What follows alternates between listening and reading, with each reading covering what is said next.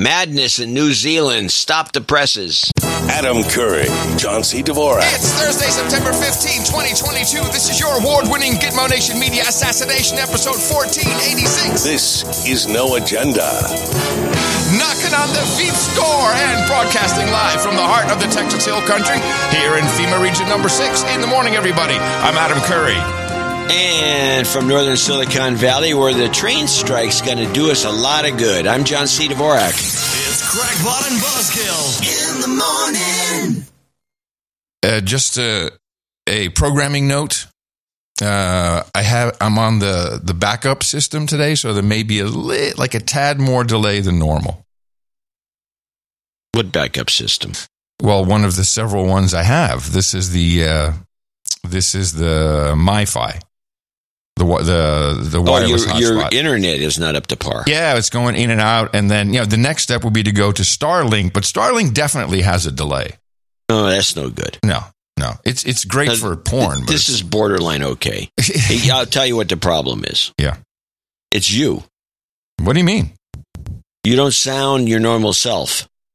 Oh, that's because it's probably getting squeezed coming down the line to you. The codec is kicking in. Yeah, something like that. Yeah. Well, I'm sorry. Everyone else will hear me just fine. But you sound great. Well, that's all that counts. Hey, John, before we do anything, we have breaking news this morning. I know that we have to talk about the train strike, but I woke up to the news that our governor here, Greg, what do you call him? Glenn Abbott? Glenn Abbott. Not to be outdone by Ron DeSanto there in Florida, sending migrants to Martha's Vineyard via charter airplane. No, he's taking it one step further. Breaking news for you. This has been a busy morning already. We are going live to pictures from Washington, D.C., and the latest report is that there have been immigrants by bus dropped off at Vice President Kamala Harris's residence. This is just outside her home. You can see from these pictures dozens. I would say more than 100. I don't know if there are multiple hundreds of people outside on the lawn there, but not a small number of people outside, not the White House, but Vice President Harris's home address, which is the Naval Academy. And there's all these people just hanging around, like, masks on, half of them on cell phones. Trying to get free Wi-Fi. This guy, I have to say, he's got a sense of humor. He gets points. For that. And it's kind of, the whole thing is disturbing, obviously, because we're using people as political peons, which, of course, is, anyone who comes in through this manner is being used that way. But holy crap, this is next level. Hey, they're all asked. What do you mean? They don't just force them into a bus and ship them off wherever they want to go. They're all, supposedly, they're all asked, you want to go to Chicago? Do you want to go to New York? And I guess the question is, you want to go to Washington, D.C.? We'll drop you off right in front of the Vice President of the United States. We'll take you right there. How about it? And I think a few of them probably said yes. The sad thing is, it should be, we're not going to ask you, we're going to send you back. That's what it should be. Well, that's what it would be under normal circumstance, but since they refuse to do that, and they're going to distribute them anyway. I mean, the government has been doing that with secret airplane flights and on buses themselves and shipping them all over the place. Let the states do it, and they'll designate where they're going to go. I hope so. After asking them, of course. No, I hope this will change. Would you like to meet the Vice President of the United States? That's the way I would do it. Would you like to have breakfast with her? Would you like to meet the Vice President of the United States? Oh, see. Okay, we'll put you in this bus. It's going to drop you right off at her house. Nice one, John. Oh, see. Great. Yeah. So then, what else are you going to say after this hilarious moment? Because I do see the humor of it, and I like the American political humor creeping back into the lexicon. That's fun. It felt like Atlas Shrugged. Like, finally, they did it. They did something to the trains. And this is, the train thing coming up. Oh yeah, this train thing is no joke. I got a bunch of clips on this. This train strike, which is going to be tomorrow night, I believe, or tonight. Maybe it's tonight. Because well, it's Friday. They say that they have some tentative agreement as of 5 a.m. this morning. I don't know. We'll see. Yeah, exactly. I have a bunch of clips. I don't know if we're going to play them all, but they tend to they're all about one thing.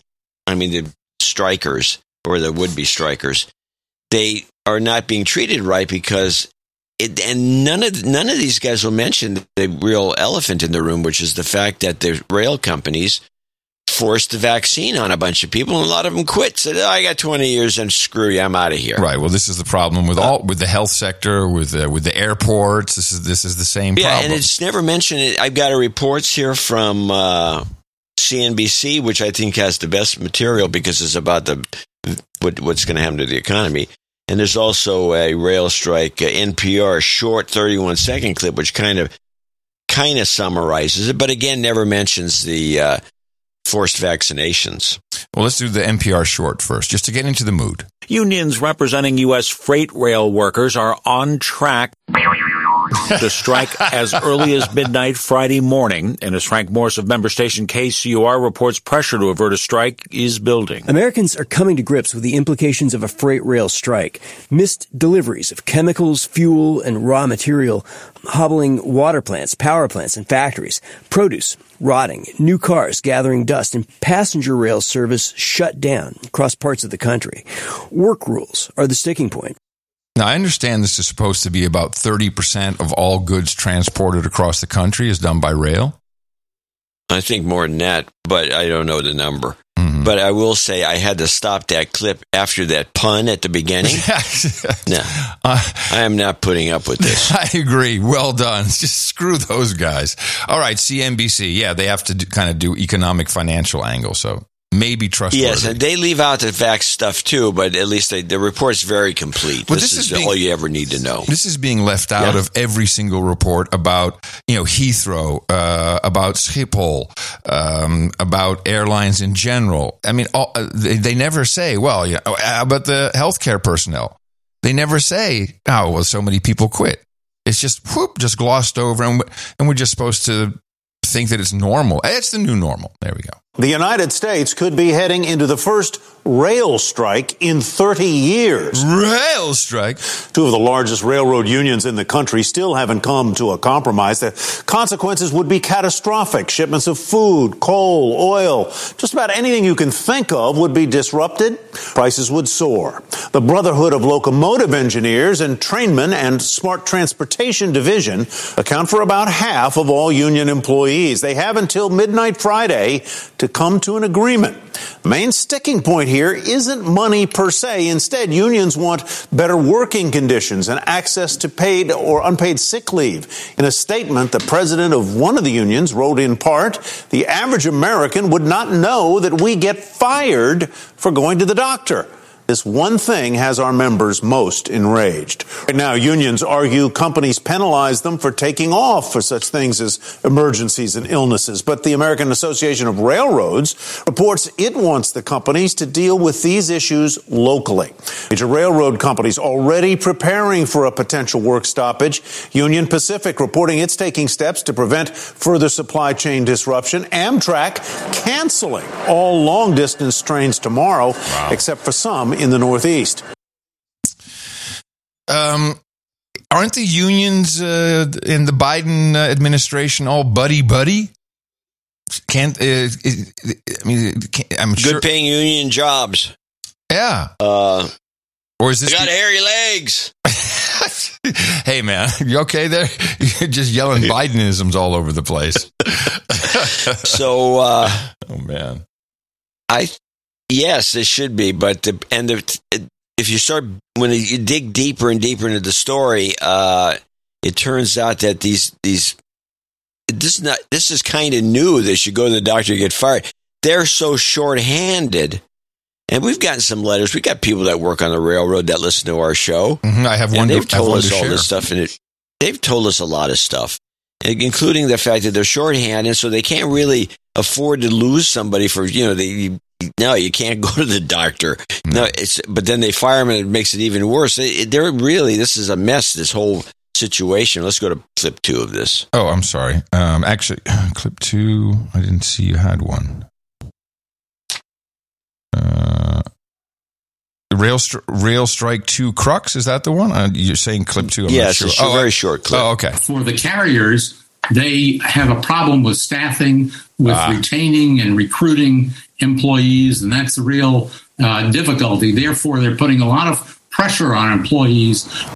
Yeah. I was talking to a buddy yesterday, and the IRS came up, and I, of course, made one of those. Well, they're hiring, they're gonna grow, they're gonna be auditing people. And what came back is, no, it's very unlikely. He works in the business, accounting. He says nobody here believes they can hire that many people. There's not that, you can't get that. There's no accountants. Certainly, it's starting salary $60,000. No one's taking those jobs. No one's going to apply. At least not now. So I'm sure this no one wants to work, John. Well, not if you have to have a vax. Well, yes, there's that, of course. But in general, I think that people have just soured. Quiet quitting is what it's called. Yeah. The problem is you still have bills to pay. Yes. Okay. Gotcha. I mean, Biden will give away a lot of money, but at some point it's like, well, maybe I better find something to do. Yeah. Although if $22 an hour at McDonald's, Well, people are literally checking out and, living in, on couches and doing a gig when they need some money and then cutting out again. It's like that gig economy thing kind of caught on. But there has to be gigs. People don't want to do real. My work doesn't define me. That's what I hear. Rail strike 3. With no deal, the economy's already getting squeezed and prices are going up. Ethanol, a key component of gasoline shipped entirely by rail, soaring. The shipment of ag products is slowing or in some cases stopping entirely. The Biden administration wants to divert that volume to trucks, but the American Trucking Association says idling all trains would require more than 460,000 additional long-haul trucks every day, which is not possible. Hey man, they better work this out. This would not be good. They got to figure this shit out. This will not end well. Well, Bernie Sanders just takes a different approach. Now I have this clip of Bernie making some comments which I just think are stupid. But I have a little pre-clip because he does the following with the rail strike 4 clip. Mr. President, I do wonder. I do. Does he wonder? No, he does. He does wonder. He do wonder. I do wonder. I do wonder. I do wonder. Now, why do you take such exception with this?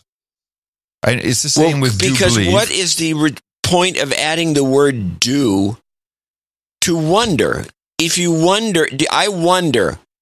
That means something, doesn't it? Yes. What is it? What is I wonder? I wonder about this. I wonder about that. How is that different than I do wonder? I think. What is the point of adding the word "do"? I think it's a contraction. Contraction of what? Of I really do wonder. So they're dropping the "really," and it's meant to sound sincere by adding a "do" in there. And hey, man, gay used to mean something different too. So just get used to it. Can you say I do wonder? Because a lot of this seems to be just a lot of do. I'm with you. I am with you. Now, here's what I think. Whenever someone adds a do before, typically it's believe, or in this case, wonder, I think it's a lie. I do believe. No, I think that's because you're trying to convince yourself you believe. Oh, you think it might be a tell. Yeah, I think it's a tell. Possibly. That could be. Possibly. I never thought of that, but now that you say that, I'm going to start thinking that way. Let's go with the full clip to show what the typical Bernie stuff. Mr. President, I do wonder if the CEO of the railroad or other top executives at that railroad, I wonder if they would get fired if they got sick or if they had a medical emergency in their families. Okay. It's like a specious straw man thing. He does it constantly, and people think this guy's great. Yeah. So here, I think, is the update on the situation as of early this morning. Labor Secretary Marty Walsh saying this all came together overnight while many were sleeping and hoping for the best here. After more than 20 hours of talks between rail companies and unions for rail workers, they say this deal came together that balances the needs of those workers, the nation's economy, and also for those rail corporations. President Biden, too, also celebrating this tentative deal here, saying it will keep the nation's critical rail system working and avoid disruption of the economy. They will also give workers better pay, improved working conditions, and also peace of mind for workers around their health care costs, all of which he says are hard-earned. Hard-earned? Yes, I don't know. Well, it's tentative. We'll see. They have to. It usually goes back to the union members. They have to say okay, and if they say okay, then it's a go. They better. I agree. Now, this dovetails. But they might not. You never know. This dovetails nicely into the exclusive interview Nancy Cordes had with Janet Yellen on the CBS Evening News, and the train strike also came up. These are short. Well, tonight, the Biden administration is working to avoid a rail strike that could derail an already fragile economy. CBS's Nancy Cordes spoke exclusively with Treasury Secretary Janet Yellen a day after a government report showed inflation has not eased. Inflation remains a problem. It obviously is of tremendous concern to Americans. Treasury Secretary Janet Yellen cited rising costs for rent and groceries as two of the biggest concerns. We hope to see substantial improvement over the coming year.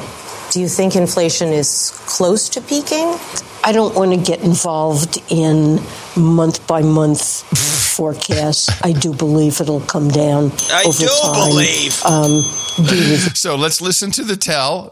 I had to keep that to myself. I wanted to surprise you with it. I don't want to get involved in month-by-month forecasts. I do believe it'll come down over time due to the actions the Fed is taking. Okay, so let's just take that lie into account with the new model. When someone places a do before believe, when they do believe, they're lying. So she says, I do believe it will come down. So I do believe she's lying. I think that's lying. The perfect example because we know for a fact it's not coming down. Here she is specifically on the rail worker strike. As she spoke, her colleagues in the cabinet worked to head off a strike by freight rail workers. With the deadline now 2 days away, some chemical shipments have already been halted. And Amtrak announced it's canceling all long-distance trains starting tomorrow because some of them use freight rail tracks. What impact would a rail strike have on already high inflation in this country? I'm sorry. Well, Oops, I played that one already. My mistake. This is the one I meant to play. I'm sorry. Secretary Yellen recently worked with European allies to impose a new price cap on Russian oil. But already, energy bills in some parts of Europe are 5 times higher than usual. What would a recession in Europe mean for the U.S. economy?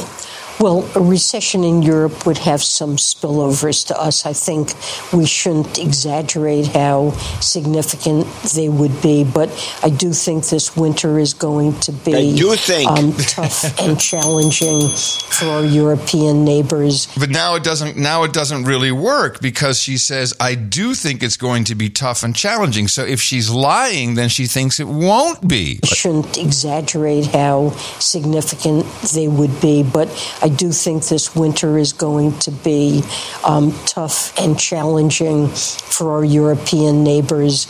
Our European neighbors? Neighbors? What is that? It's a funny sense of geography. So I played some stuff out of order. I was going to lead beautifully into a couple shortish clips of Queen Ursula's State of the European Union, which I bet you didn't even know she did. I didn't know she did that. Yes, and it's a State of the Union as it is for the United States when the president does a State of the Union. So, you know, there's good stuff in there. But first, I want to share a boots on the ground report from producer James, who says, thought I'd give you a quick boots on the ground report about the impending rail strike. I've been driving local intermodal trucking for J.B. Hunt, one of the largest intermodal carriers in the U.S. in the Chicago region for about 5 years now. Yeah, big boys. Is that what it is, the big boys? They're big boys. Don't mess around, those boys. The 4 Norfolk Southern rail yards in Chicago stopped accepting all loads on Wednesday at midnight. We can only clear out remaining trailers. This affects about 1,500 to 2,000 containers a day.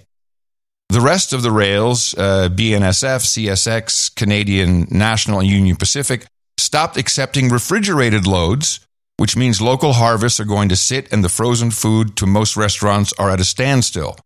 Also, none of the rail yards are accepting hazardous loads. So if a Walmart or Target load has a box of cigarette lighters, it's not moving via rail. When I've seen disruptions before due to weather-related causes, a one-day stop is about 3.5 days of catch-up on our end, not including the ripple effect for our customers. So before the strike officially starts, the supply chain is going to be backed up for 2 weeks. How about that? So it's going to be backed up for 2 weeks, whether there's a strike or not. Yeah, that's what he's saying. But he sounds like he's saying there's going to be a strike. But yeah, whether it's a strike or not, 2 weeks is, and that's interesting because where were we 2 days ago, and Tina asked for a Topo Chico. What? You know what a Topo Chico is? Is that like crudités? Whoa, that was a good one. Topo Chico is a very common carbonated water that here in Texas with a yellow label. I think it's Mexican. You know, it's lowbrow. It's the opposite of, it's not the crudité of sparkling water. Let me put it that way. And the guy said, "No, we don't have anywhere out." I said, "What? That's you're not a Texan if you don't have Topo Chico." The guy said, "Yeah, no, the delivery didn't come." So maybe it's already starting. If that's the case, and it's going to be 2 weeks, that's going to jack up. May or may not jack up prices much. Already pretty jacked up. I don't think 2 weeks would, but if they actually go on strike, yeah, they could get pretty bad. Oh no, if it goes on strike, it sounds to me like this is a real mess. Suck. They're going to probably really put the screws to them to keep them from going on strike. Government. Well, that is. Well, we're going to see who has the power. Well, the union's got the upper hand here. This is an example of union power. This is the kind of thing Joe Biden's always talking about. And anyone who's ever got good familiarity with unions and unionism, they don't have the upper hand that much. Scenario. The strike happens. It lasts maybe a couple days, but that will extend the supply chain issues. So stuff will start to get kind of scarce within 2 or 3 weeks. But before then, this is going to be a huge problem. And then good old Pennsylvania coal mine, blue-collar Joe steps in and negotiates and makes it happen. How about that? That could be. It's a possibility that it could be arranged to do that. It would be a huge win. Well, let's take the scenario one step further. The strike is bogus. It's designed so Joe comes in. Whole thing's a fraud. That's what I just said. No, you said it's happening, but you never said it was a fraudulent strike. No, I said this is the plan. Okay, this is the plan: is have the real strike, but then have Joe come in after a couple of days. You'll have some disruption, or have him come in after 2 weeks or something like that. But on strike. It's not a new scheme because this happened in 1992. When there was a rail strike that lasted exactly 2 days, maybe 3. Oh, there you go. And Clinton came in and saved the day. Well, it's an old playbook. So the way to disrupt it is to approve the deal and just skip it. Well, who has to approve the deal? But if you got a boots on the ground guy working in a trucking company, and they're not taking goods that they're, you know, they're not doing business as usual. They're already preparing for the strike as if it's going to happen. And that's the rank and file. Yeah. I'm suspicious. Well, this also could be a way to get the government to chip in. Say, hey, you know, we can't do this. Country's in big trouble. You know, yeah, they may add something to the pot. I mean, if they got what they wanted, because the money was not the issue; it was the working conditions, and that's what everybody says. Yeah, which is, you know, getting fired for going to the doctor kind of thing. So they got that straightened out. They got the money straightened out. Maybe they can throw a little more into the pot. Yeah. Well, I think this 5 a.m. notice is kind of, you know, that sounds like it's kind of there, but I guess we won't really know until tomorrow. Won't really know. All right. So the State of the Union. Queen Ursula went into now they did this in Strasbourg, which feels like it's much bigger than Brussels. That hemicircle, whatever they call it, that huge, you know, theater where everyone sits there and just like real Starfleet command stuff. They put a lot of money into these things. Oh, yeah. Well, they have two, right? They switch off during the week. Like, or every 2 weeks we go there, then we go back there, and everyone has double offices. Isn't there Alsace got a place where they go there to that? No. It's Brussels and this place. What did I just say? What's it called? I don't know. I thought there was an Alsace. No, Strasbourg. Strasbourg. Okay. Strasbourg. Strasbourg's, where's that? Alsace. Strasbourg is in where is it? Strasbourg in Luxembourg, isn't it? No, it's in France. Oh, it is in the Alsace. You're right. Okay, my bad. Oh, okay. So this is the big moment, and she walks in, and she has on a really canary yellow jacket, and you see, this was almost like C-SPAN State of the Union red carpet. And she walks in, a woman by her side, and they say, oh, she has the yellow jacket and she has a blue shirt on. Oh, wait, all the women are wearing yellow and blue because it's for Ukraine. Oh, please. It's for Ukraine. And she's with... Disgusting. And she's with Zelensky's wife. And she's, you know, they're smiling, they're hamming it up for the cameras, and then they sit down and she sits next to her, and she's just solemn throughout the whole thing. When she smiles, she's pretty, but when she's solemn, she's like sullen, kind of. Ugh. Yeah, it's like that Seinfeld episode where you're dating this one girl. The lighting was right. She is beautiful, and any little shadow, she looked terrible. Was that George? A very funny episode. Was that George who had that, or was it Seinfeld himself? No, it was some girl that Jerry was dating. Jerry, okay. I think it was Jerry dating her. And they had to bring her into the bright light because she was so pretty. I think RBF is what the issue is here, also known as resting bitch face. So, and she started now. This was super interesting to me. She did it in 3 languages: French, English, German. Back to English, and different sections were obviously in different languages. And I think that was not a mistake. She actually started off right away because it went from look at me wearing Ukraine yellow to climate change. Like right in the beginning, right away, we're going straight into climate change. But she did this whole part in French, and I think that the French must have been pissed off about the wildfires or something like that. And so she goes into this immediate, oh no, we're getting the gear, we're hooking you up, Frenchies. But these events are becoming more and more frequent and more intense. Europe needs more capacity. That's why today I announced that we will double our capacity for firefighting. Over the course of the coming year, the European Union will buy 10 light aircraft and 3 additional helicopters to complete its fleet. That is European solidarity in practice. Oh, yes. So we're buying something, probably Eurocopters. That's why she's so clear about it. There's not enough capacity in those things to do jack. You need a big plane. Again, this is all messaging, pandering. And she introduced a couple of concepts and is starting to put phrases together into her grand vision. Her grand vision for Europe. And honorable members, the future of our children needs both. That we invest in sustainability but also that we invest sustainably. We must finance the transition to a digital and net zero economy. And yet, we also have to acknowledge a new reality of higher public debt. Yep. We need fiscal rules that allow for strategic investment while safeguarding fiscal sustainability. Okay, so she says a couple of interesting things here. And that sound, that is directly from the EU recording, unfortunately. But it makes a ding? No, not the dings. The kind of, it has a little bit of an echoey, like a creepy kind of sound. Makes her sound a little bit like a robot. Oh, so the auditorium sound. Yeah. So she talks about.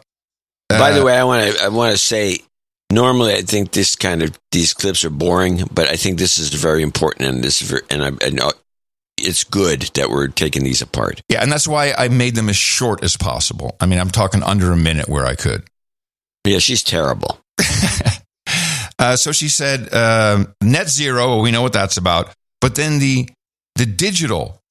Yeah, she said net zero digital economy. Yes, and the digital, and she references. In other words, we're taking your money away. That's what it is. And she, right after that, she says we have to have fiscal rules. We're taking your money away. We're also taking your car away. Well, the fiscal rules means that they're and your heating. By the way, you're going to freeze to death. It's just the way it is. You peons. Yeah, this is your analysis is correct, but the words are important because when she says fiscal. Oh, now you're talking about taxation. Now you're talking about not just monetary, fiscal. Now they actually want to take your money at the European Union level. And then she introduces the way that this will work is by having a new type of market economy. Oh, really? A new type of market economy. This is good. I think this is what the communists are always trying to do. Yes, well, you may be correct. Because, honorable members, as we embark on this transition in our economy, we must rely on the enduring values of the social market economy. It's the beautiful, simple idea that Europe's greatest strength lies in each and every one of us. Our social market economy encourages everyone to excel, but it also takes care of the fragility as human beings. It covers the big risks of life, like poverty, sickness, age. It rewards performance and guarantees protection. It opens opportunities, but it also sets limits. And we need this today even more than ever. Because the strength of our social market economy... Did she say we need to pay more than ever? Let me see. But it also sets limits. And we need this today even more than ever. Well, we need this today more than ever. Because the strength of our social market economy will drive the green and the digital transition. And our Achilles... Dude, it's good. This is a bumper sticker and a T-shirt. The social market economy will drive... Because the strength of our social market economy will drive the green and the digital transition. It will drive the dream and the digital transition. Whoa. What dream? Dream? The one everyone's living right now. Hold on, let me finish the clip. Will drive the green and the digital transition. And our Achilles heel for the small and medium enterprises are basically three things. It's, do we have an enabling business environment? It's the question, do we have a workforce with the right skills? And do we have access to raw materials our industry needs? Okay. So... Well, she got three no's there at the end, but that's okay. She never says anything. Well, she actually delved into this a little bit, but I did like the dream of the digital trans. Like what? And the the dream and yes, the dream. It wasn't the dream of the dream and. Yes. It's her. So dream. There's a dream. There's some sort of a hypothetical dream she's talking about. What is she? What is specifically that dream? Socialism, where yeah, exactly, yeah, nailed it. What she's saying is it's like, well, we reward people who do well, but not too well. She literally said that. Make sure you don't do too well. But if you fall off a cliff, you know, you won't starve. So just stay within the guardrails. Be good. We'll take care of everything. Yeah. I mean, that's the Atlas Shrugged bit that I'm talking about. So about these three things, do they have the workers? Do they have the raw materials? So now she switched into German. And I'm presuming that's because she introduced the SMEs, the small, medium enterprises, what we call small, medium businesses. And most of those, I mean, most of the economy is in Germany and everybody knows it. So now she switches to German and she goes a little bit faster. You know, she's quite fluent in all these languages, but German is that's her jam. And I think this is really the crux of everything that's happening, what happened with the Dutch farmers, what she says here, and handily in German, which I'm sure many journalists would be like, let me just get the English bit. I got a good sound bite. I don't want the guy talking over or whatever. And they'll miss this. Ladies and gentlemen, das zweite Thema ist das große Thema Mangel an Personal. The second big topic is the lack of staff for our companies. That's a major challenge for European companies. The number of unemployed has never been so low, 6.0%. 6% unemployment. That's a good thing. But at the same time, the number of unfilled vacancies is at record levels of HGV drivers, airport staff, nurses, engineers, IT technicians, right from unskilled levels to the highest university degrees. We need people at all levels, and we need to invest more in further education and higher education. We need a careful knowledge of what staff are needed and how we can fill those vacancies. We need to combine that with the wishes of workers for their own careers. We've got the SF, that's a great instrument. And at the same time, we need a structure that ensures that the money is effectively used. And there's another important point. We need to get qualified staff from abroad that can strengthen Europe's growth. So an important step is to ensure that these people can get their qualifications recognized more rapidly in Europe. That's one way to make Europe more attractive for everyone who's got skills and that wants to be part of Europe. So I propose that the year 2023 should be Europe's year of education and training. That is the right priority. It's a step forward. So the plan here is we need to get people from outside the country. We don't have enough. Before you go into that analysis, let's preface this with the fact that the places that she says there's all these shortages we can't deal with. We're all phony shortages created by them because of vax mandates. We're talking healthcare workers, she specifically said. Yep. Airport workers, she specifically said. Yep. And other things she specifically said were all pushed out of jobs because of the vax mandate. It wasn't that much. It's not as though everybody's refused to take the vax. But if 10 or 20% do, that causes a huge problem. And 10 or 20% is about it. The United States, for example, is about 77% fully vaccinated. Mm-hmm. And so the rest of the people didn't get vaxxed at all. And that's a pretty big number in certain areas where there's shortages, and especially in the highly skilled. So they set this up. This is bullshit. That's right. Continue. You're absolutely correct. And I'll add to that what's going to happen, the people who quit, who are unvaccinated, and let's just say people who are unvaccinated in general, I'll make this Red Book prediction, they will be discarded the same way Russia is being discarded. You're not needed. You're out of the system. Bye. And meanwhile, here's all these people from other countries. Their qualifications from those countries will be equalized so you can walk in as a doctor or as a air traffic controller. How about that? From a completely different country, get a bit of training, and you're good to go. And you've just taken a German job. But this will be European Union-wide. And when we don't have enough space, well, we're just going to go build houses where we have cows now in Holland. That's going to take 20%. Absolutely right. So, on to the next bit.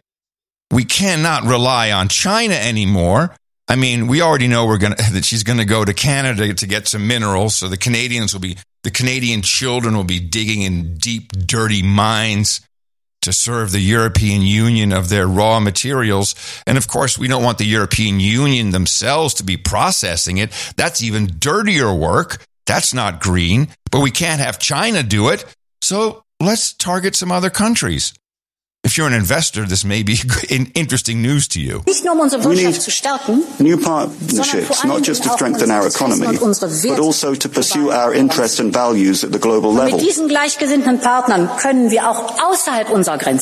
With similarly minded partners, we can work beyond our borders to improve labor and environmental conditions. We need new, reliable partners where we can mutually grow. The agreement with Chile, Mexico, and New Zealand will be put forward for ratification, and we will continue negotiations with partners like Australia and India.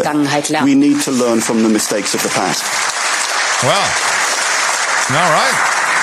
New Zealand, Australia, it's going to get kind of dirty there. Do they do processing of raw materials already? Yeah, India. Well, I think Australia does. I mean, they got this a big mining country or nation. Yeah. She says in there, we need to learn from mistakes of the past. She's referring to China, but relying on one single source, or at least that's how she set it up. And then the last clip, and so at the end of this thing, she also... Does she think that the Chinese are like... persona non grata. And unaware of the fact that they're going to try to pull this stunt when China's already moved into these areas and bought up, for example, they have a huge percentage of the world's copper reserves. They have some ownership here and there. And they pretty much isolated all rare earth mines and operations, including processing and mining. Does she? Does she have any clue about this? Are you not with the party, Dvorak? Are you not with a dream? She is just dumb. Is that what it is? You don't believe the dream, man. You don't believe the dream. Please continue. All right, so I got one more clip. At the end of this whole thing, she called for a convention of states, which is interesting because she said, we got to change the rules. We got to change our fiscal rules. It's time to redo our, I guess I'd call it the Maastricht Treaty, which is, the big document.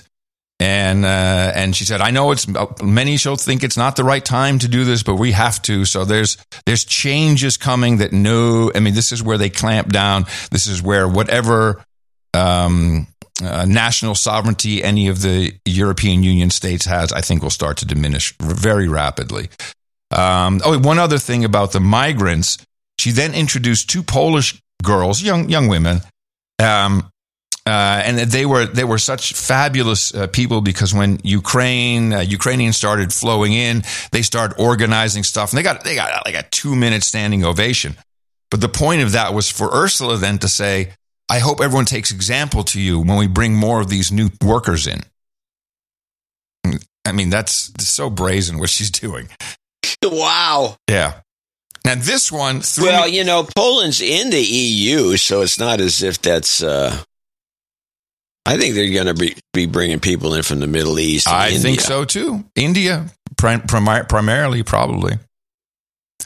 Yeah, India's got they have ITT, they got smart people they developed there, and the Indians love to leave India. So they do.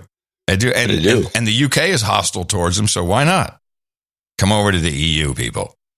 So then this one threw me for a loop for a number of reasons. One, I mean, just what she said on the face of it, the fact that this is even being discussed, and it kind of makes me wonder about, well, we'll get your thoughts after this. And we have seen that there is a need to reach out to other countries of Europe beyond the accession process.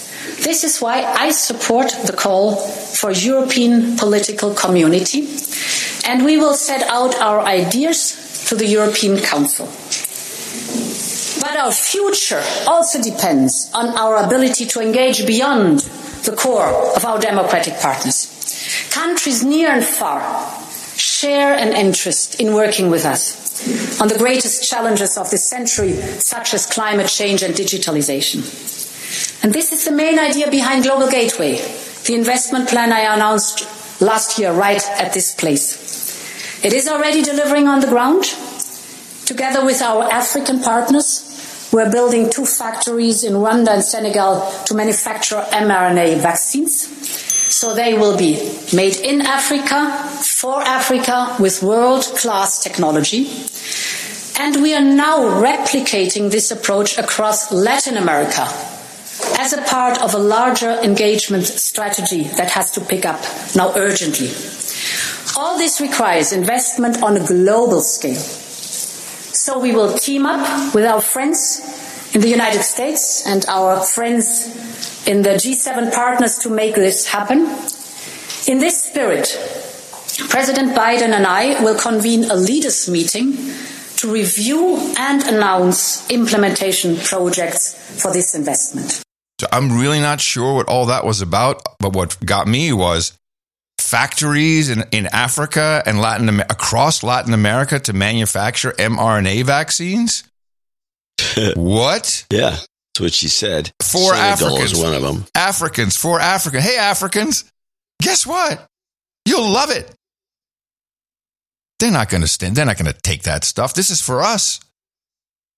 No, they're not going to take that stuff that's already been proven. Yeah, this is for the world. This mRNA, I think that the governments, particularly our government, that's it's captured by a lot of things, military. And in fact, I just think there's all these factions, and they just waiting in front of the Oval Office, and these Obamas in there, and they knock on the door. It's like, hey, military-industrial complex here. Okay, we need $1 billion a month. No horsing around. Get that set. And oh yeah, can you get me Zelensky to speak at our conference? Okay, good.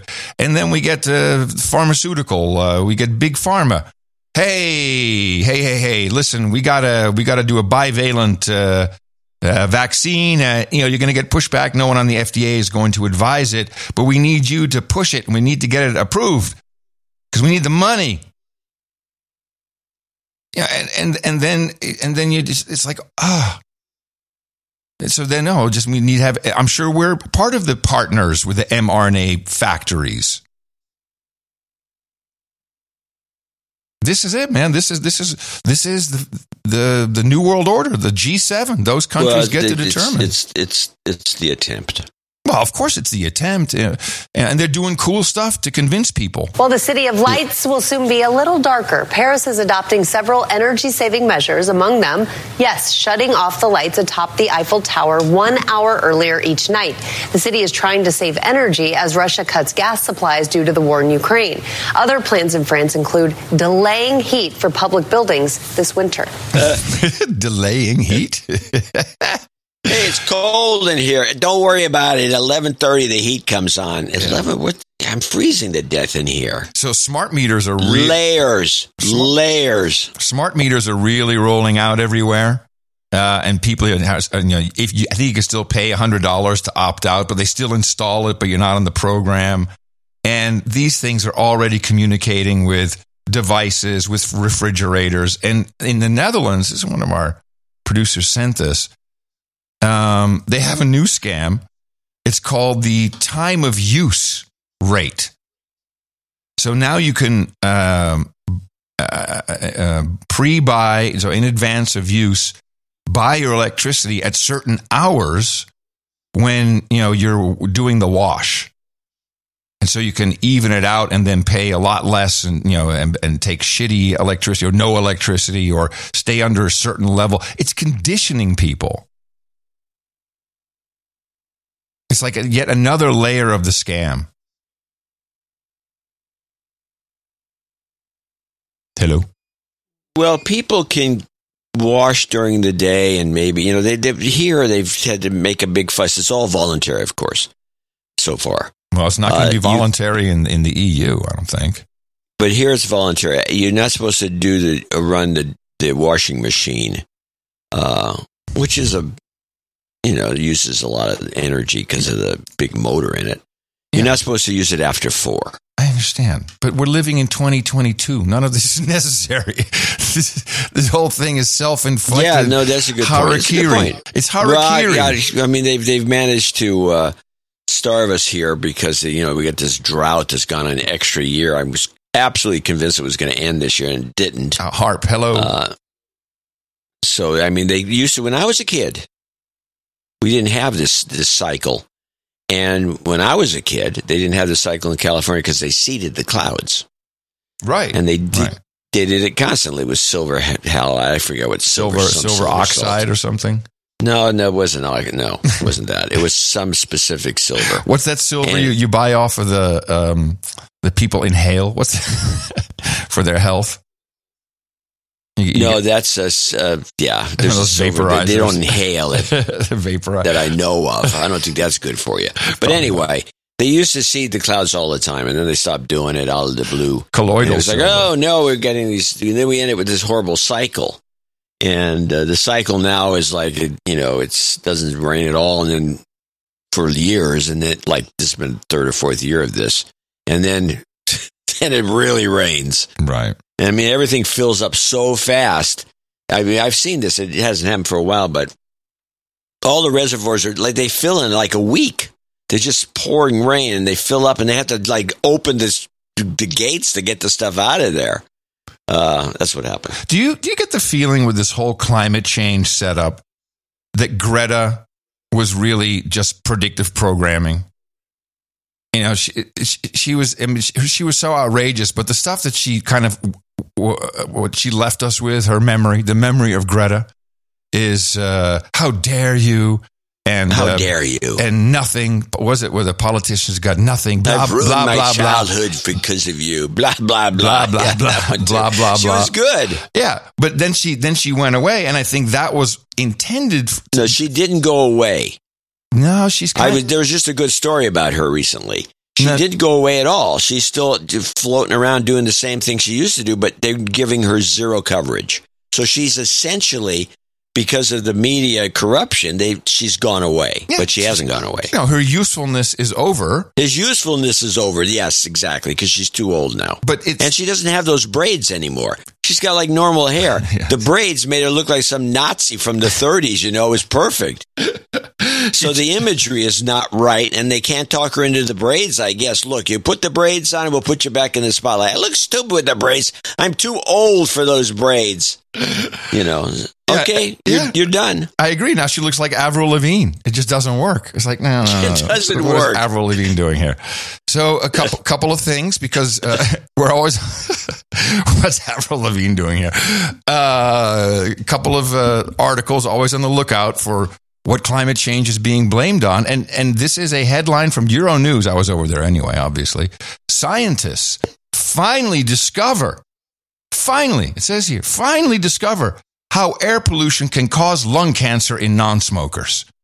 Well, if that's not a plea for climate change and dirty stuff, I don't know what is. And then this is from The Lancet. From The Lancet Planetary Health. I didn't know that it existed, but they have it. Temperature impacts on hate speech online. Evidence from 4 billion geolocated tweets from the USA. Oh, yes, they've got data. And the data show us that when the temperature is high, people on Twitter get all jacked. Therefore, climate change equals hate speech. Therefore, climate change denial is, by definition, hate speech. Well, but the point is they're trying to make is that you want to kill hate speech, you got to stop climate change. Correct. I think that's the real message. Correct. There you go. Everything can be fixed by stopping climate change. Man, it's these people are out of control. It's completely out of control. Yes, it is. And the fact that certain segments of the public, the majority, are lapping it up. Oh, really? Yeah, it's rather distressing. It do show. Well, this may be, I felt the Queen was the Great Reset. The shepherding in of the Great Reset, where all eyes on the Pope for resignation or death. I don't want him to die. I don't want anything bad to happen to anybody, but it just feels like, this is all the signaling. And now hearing about how the world leaders will be transported for the Queen's service at Westminster Abbey. I mean, this doesn't sound like a very good idea, unless you want to do something to create a real good Great Reset. And Inez, we're hearing about extra tight security for next Monday's funeral. And the website Politico is saying world leaders will have to share buses to Westminster Abbey so they can't take their own cars. Is that right? That's right, guys. Yeah, according to Politico, world leaders are being told they cannot use their own state cars. Instead, they will have to be bused over together from a location in West London. The White House has said President Biden would attend the funeral, but it has not commented on those latest reports, guys. You don't think there's some other reporting on this, and it's like Biden. I still think Biden's not going, but they already said he doesn't have to take the bus. So if he doesn't have to take the bus, then nobody's going to be taking the bus. You're not going to have a bus load, which is very dangerous. It seems to me, if you're worried about security, you put a bunch of the world leaders in the same bus. That was my thinking. It's just dumb. Yeah. So I don't know. We'll see if it doesn't sound as if she's going to get a lot of attendance by the world leaders. She's got enough people. I have a Queen rundown here from CNBC. Oh, Queen rundown. Where they discuss the lines of people going to mourn. That's amazing. 2.5 miles. Yeah. That's crazy. Thousands of people passing by. They're paying their respects to the Queen inside the historic hall. Lines to get in stretched miles long. Earlier today, the Queen left Buckingham Palace one final time. A horse-drawn carriage followed by King Charles and his sons carried her coffin to Westminster. There, a service marked her arrival. Prince William and Prince Harry together again, their wives by their sides. Now the Queen will lie in state there until her funeral. That is on Monday. CNBC's Valerie Castro was there for it all today. She's live now in London. Valerie, a reception fit for a queen. Tyler, there was no shortage of pomp and circumstance during that procession earlier today. It lasted less than 45 minutes, but tonight people are waiting in line for hours to get a glimpse of the Queen's coffin while she is lying in state in Westminster Hall. Behind me, you can see the line of people that are here waiting. I just checked with someone. They said from this point, they've been waiting about 3 hours, and they've been told they still have another 2 hours to go. The line right now stretching about 2.5 miles, all to pay their respects to Her Majesty, the Queen. Mournful funeral march music filled the air as the royal procession made its way from Buckingham Palace, Her Royal Majesty's coffin adorned by the imperial crown and draped in the royal standard. A final trip through the heart of London along the flag-lined Mall, a final farewell for the crowds lining the street, grieving the death of the monarch and a chapter in history. Part of our history is gone. Just so proud of the whole family, proud to be British. Going again, it's just such a moment. It's just such a moment in our lives. Always romanticizing. It's Sarah, producer Sarah's in the UK. She sends me updates. She says it's becoming very noticeable and it's starting to be mentioned, but not, of course, not on the BBC for sure. That's pretty much only white people in line, and that Black Britain doesn't care at all. Yeah. And there's, I couldn't get a good clip of it, but rampant stories about people who are standing in protest. One heckled King Charles. Another stood with a sign that said, "Not my king." And even if you're just holding a sign, not saying anything, the police will come up to you and they will escort you away. I don't think they're arresting people. They will escort you away, and they don't want you to do that. And so there's many what they call Republicans in the UK who don't believe in the concept of a monarchy. There's a lot of Republicans in the UK. And by Republicans, we don't mean members of the Republican Party. We're talking about people that don't like the monarchy. Correct. They want a republic. They want a straight-up republic. They don't want a monarchy. Yeah. And they've been there forever. And it's about probably 30% and higher. I don't know what the number is specifically, but I know it's at least a third. And there's a lot of people who would say in heart they're Republican, but they kind of, they're okay with it. But this will be an end for that, and I think those closet it's kind of trendy to say you're Republican. Yeah, you're but now maybe kind of like the Queen. Yeah, maybe now the closeted Republicans will come to the forefront. But there was one journalist, and he went out and just held an empty sign just a blank sheet of paper above his head. And the cops come over and say, what are you going to write on your sign? He says, not my king. He says, okay, you have to go. So the guy had nothing. This was a thought crime, literally a thought crime. Wow. That's a great story, a thought crime. It is a thought crime. Yeah, but it was not clippable. Didn't work very well. Well, of course not. Most stuff's not clippable. Yeah. We're lucky we can do a show. Meanwhile, we had the passing of the Inflation Reduction Act, which Nancy Pelosi was hyping outside the Capitol. Inflation Reduction Act, so beautifully named for all that it does. You're extraordinarily... This is the joke of the day. So beautifully named for all that it does. Inflation Reduction Act, so beautifully named for all that it does. Your extraordinary leadership has made this glorious day possible. That's an applause line. How sad. Please clap. Why would you do that? I mean, because you jab Bush. I don't know. But seriously, dumb. Why do people do that? Why do they say, and you please clap, or that wasn't, it's like you're insulting people for some shit you said that didn't ignite them. So you're not compliant. I'm Nancy Pelosi. Is that the idea? Maybe it comes from stand-up comics who like to do that. Well, this as part of the act. I mean, Pelosi's putting on an act, so maybe she's just, I don't know, trying to spice it up. Well, there was no applause line over on CNN, who were following everything as this was being celebrated. So I thank the Republicans who stood up. Okay, you're listening there to President Biden at the White House. He's celebrating the passage of the Inflation Reduction Act. He says that he's been fighting Big Pharma for decades. But there is this unfortunate split screen right now with the Dow taking a total beating, down more than 1,200 points. And so it feels like it's hard to be celebratory for some people in the crowd. They literally had him celebrating the infrastructure reduction. The Inflation Reduction Act, which it's so beautiful for what it does.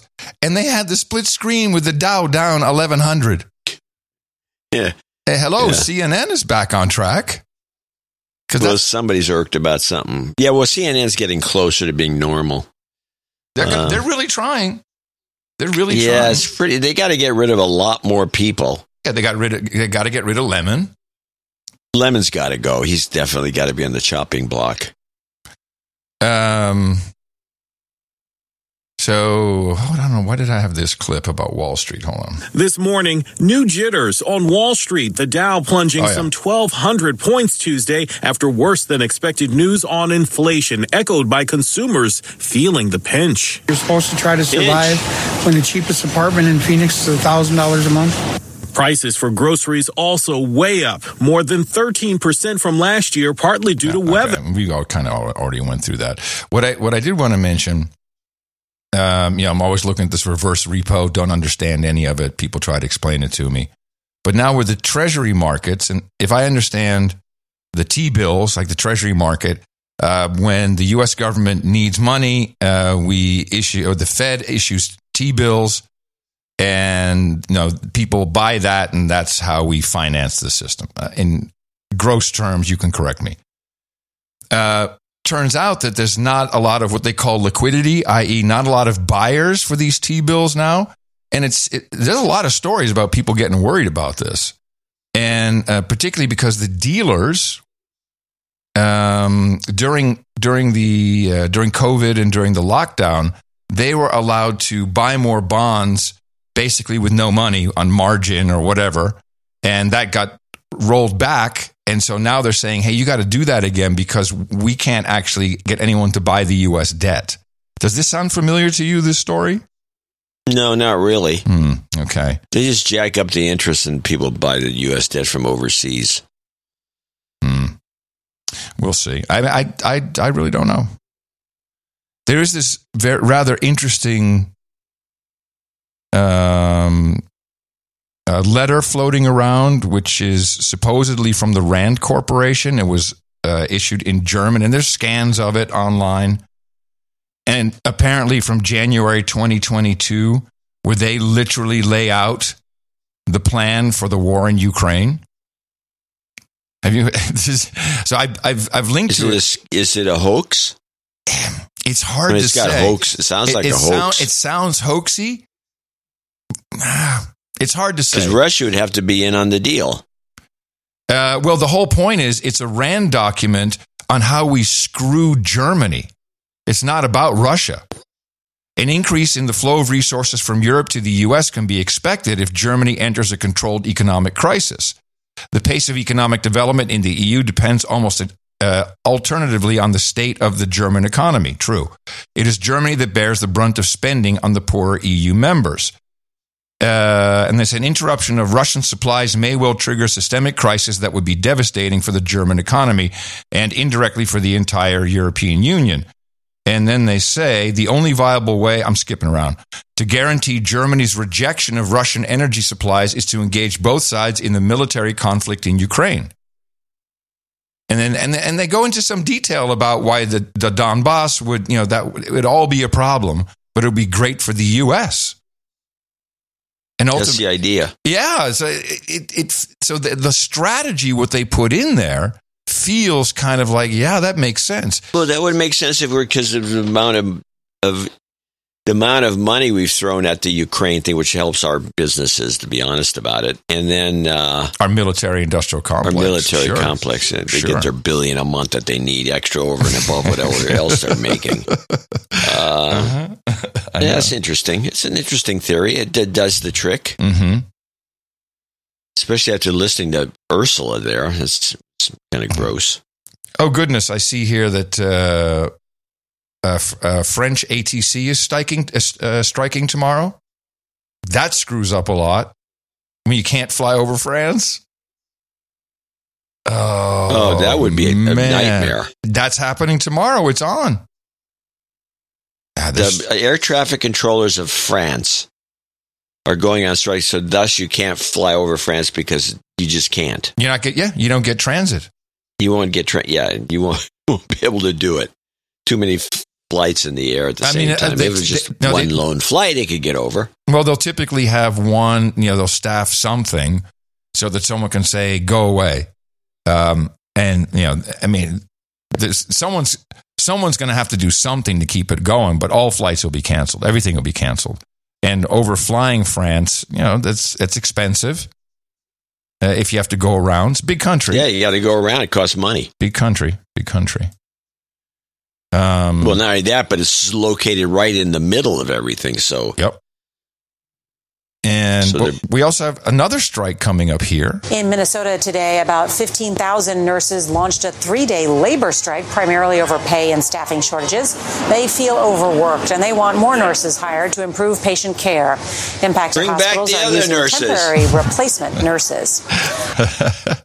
They keep forgetting. They never bring this up in these stories. No, of course they don't. They got staffing shortages because all these nurses quit. I'm not taking this shot. Forget it. You're telling me they're forgetting? I don't think they're forgetting. They're doing it on purpose. You're right. So they're remiss. As a part of this RAND document, they say that, you know, and it kind of falls into what Ursula was saying, that the EU will have all of these highly qualified, highly skilled people. Their economy is going to tank in some controlled but still a disastrous way. And then we need to open the gates for all those European residents, they may not be citizens, but residents, to come to the U.S. to fill it up for us. Either way. Is that what it says in that document? It does, yeah.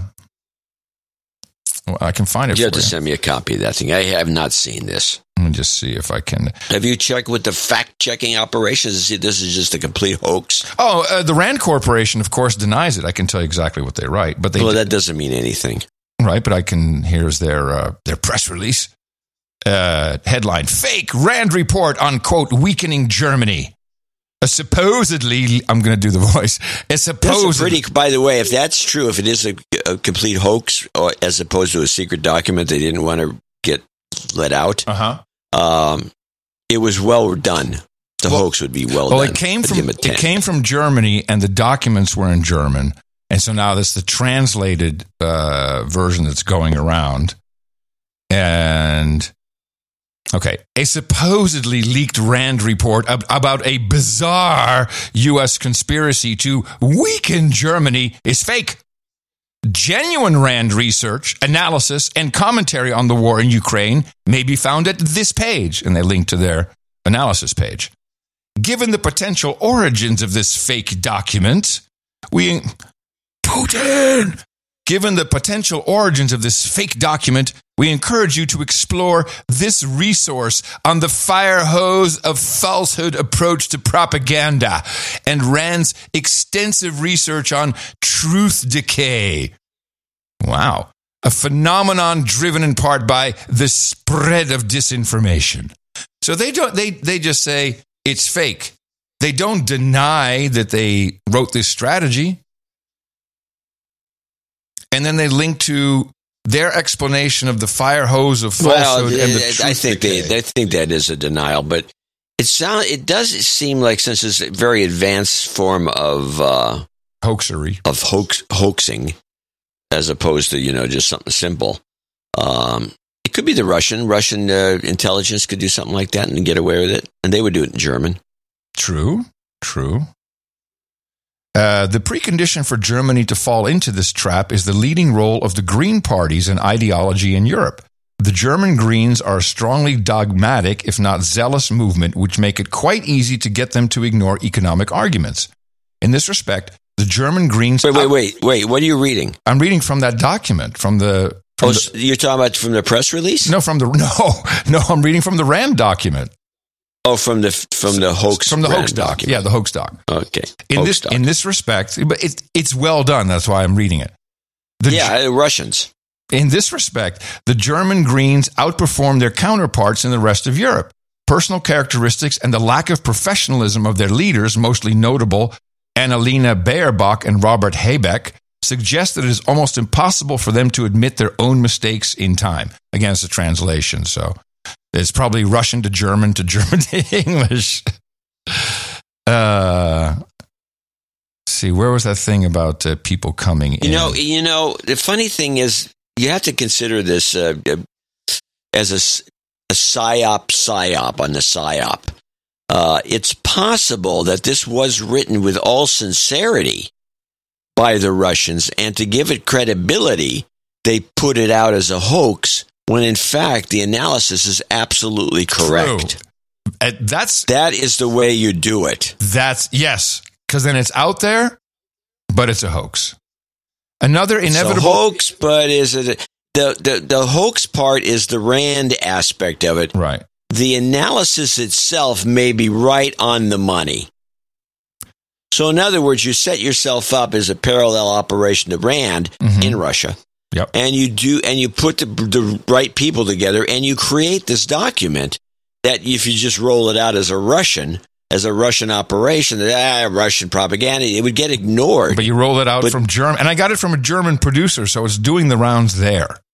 Yeah, so this is high-end intelligence work. It's admirable, but you do have to take it seriously now if you take it from that perspective. I'll read two more pieces here then. It sounds like a winner. I need to read this thing. They probably nailed it. Another inevitable consequence of a prolonged economic recession will be a sharp decline in living standards and rising unemployment up to 200 to 400,000 in Germany alone, resulting in an exodus of skilled workers and well-educated young people. There are literally no destinations for such migration today other than the United States. A somewhat smaller but also not insignificant flow of migrants can be expected from other EU countries.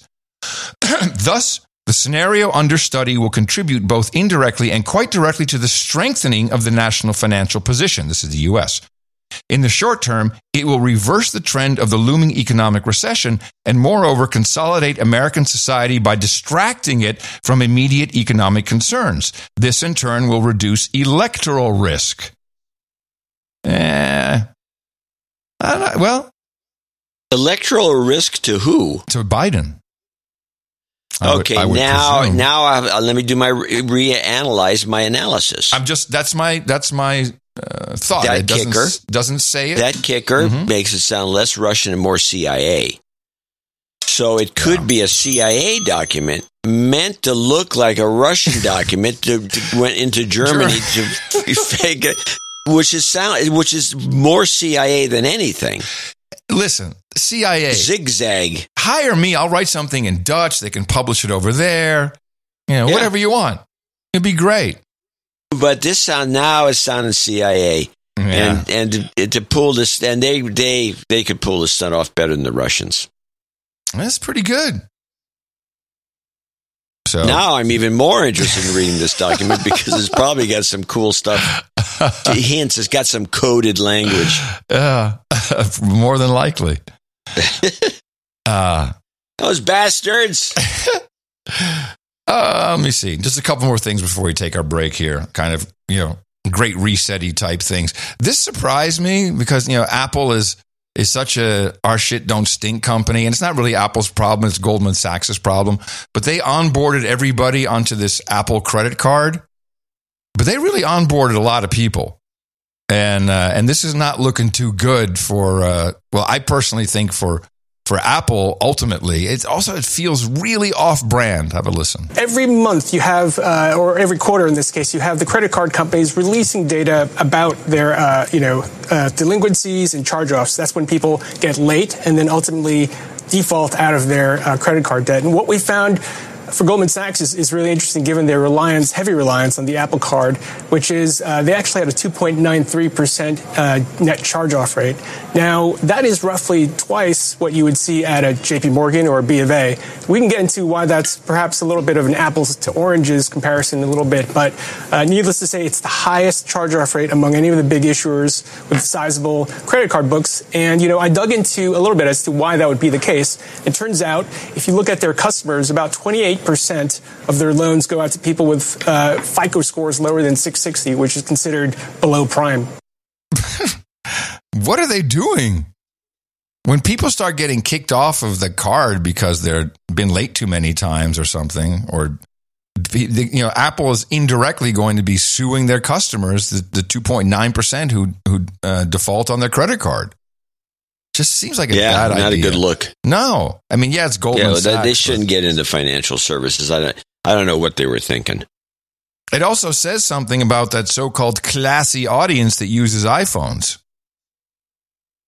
Yeah. Maybe not the top-notch folks you thought they were. They're deadbeats. Well, they're broke from paying for the iPhone. I mean, every year you drop another $1,000 on a stupid phone. Jeez, can't have any common sense. You're so right. No offense, iPhone users. Let's do the metaverse bomber, and then we'll take a break. I think you have. Did you? Yeah, I have a clip on the metaverse bomber. This I think is the most. I've heard different stories from different sources. This is the best one right here. Did a Northeastern University employee stage a package explosion? Federal investigators are now looking into that possibility after finding inconsistencies with the man's stories and his injuries. That's according to new reporting from the Associated Press tonight. The police say the employee reported the incident around 7 p.m. last evening. This was the scene on campus shortly after. Police say the employee received minor hand injuries after opening a package that he says exploded. Sources told NBC Boston the incident didn't involve an explosive device. Instead, they're describing it as an overpressurized case of some sort. Officials say the package was delivered to Holmes Hall, which has a virtual reality center. The package reportedly contained a note criticizing virtual reality and Facebook co-founder Mark Zuckerberg. Police also found a second package that they say a bomb squad safely neutralized. One professor at the school linked the act to terrorism. There's a political manifesto. It's clearly a non-state actor targeting a university, which is a civilian target. Students returned to class today after officials said the campus is secure. All right, what do you think is going on? It's just some lone wolf nutball. The funny thing about it was that the gender studies program is headquartered in that same building. Mm-hmm. And the gender studies head of the department came out and said, I think they were trying to bomb us. There's no proof there was anything else. Oh. Trying to look like a target. Yeah, we have a lone wolf. Lone wolf. Lone wolf. Lone wolf. Oh, wait, we have it here. I am a lone wolf. I'm a lone wolf. Been a while. Well, I read an interesting article someone was sent to me in unheard.com, which I have heard of. Gen Z and younger millennials are starting to worship Ted Kaczynski, the Unabomber. Yeah. How about this? Yeah. Gen Z and younger millennials. Thanks to you. You're the one that's been pushing this. Yes. Gen Z and younger millennials see the truth in Kaczynski's central critique of technology and its deleterious effects on society. Surrounded by screens from early childhood, addicted to near-constant media consumption, often lacking basic in-person social skills, many sense a broader problem in their own individual capture by the tech Borg. They've grown up in an era marked by mounting terror about climate change, in which the conventional politics seems woefully insufficient to solve any problems. So Kaczynski's manifesto resonates.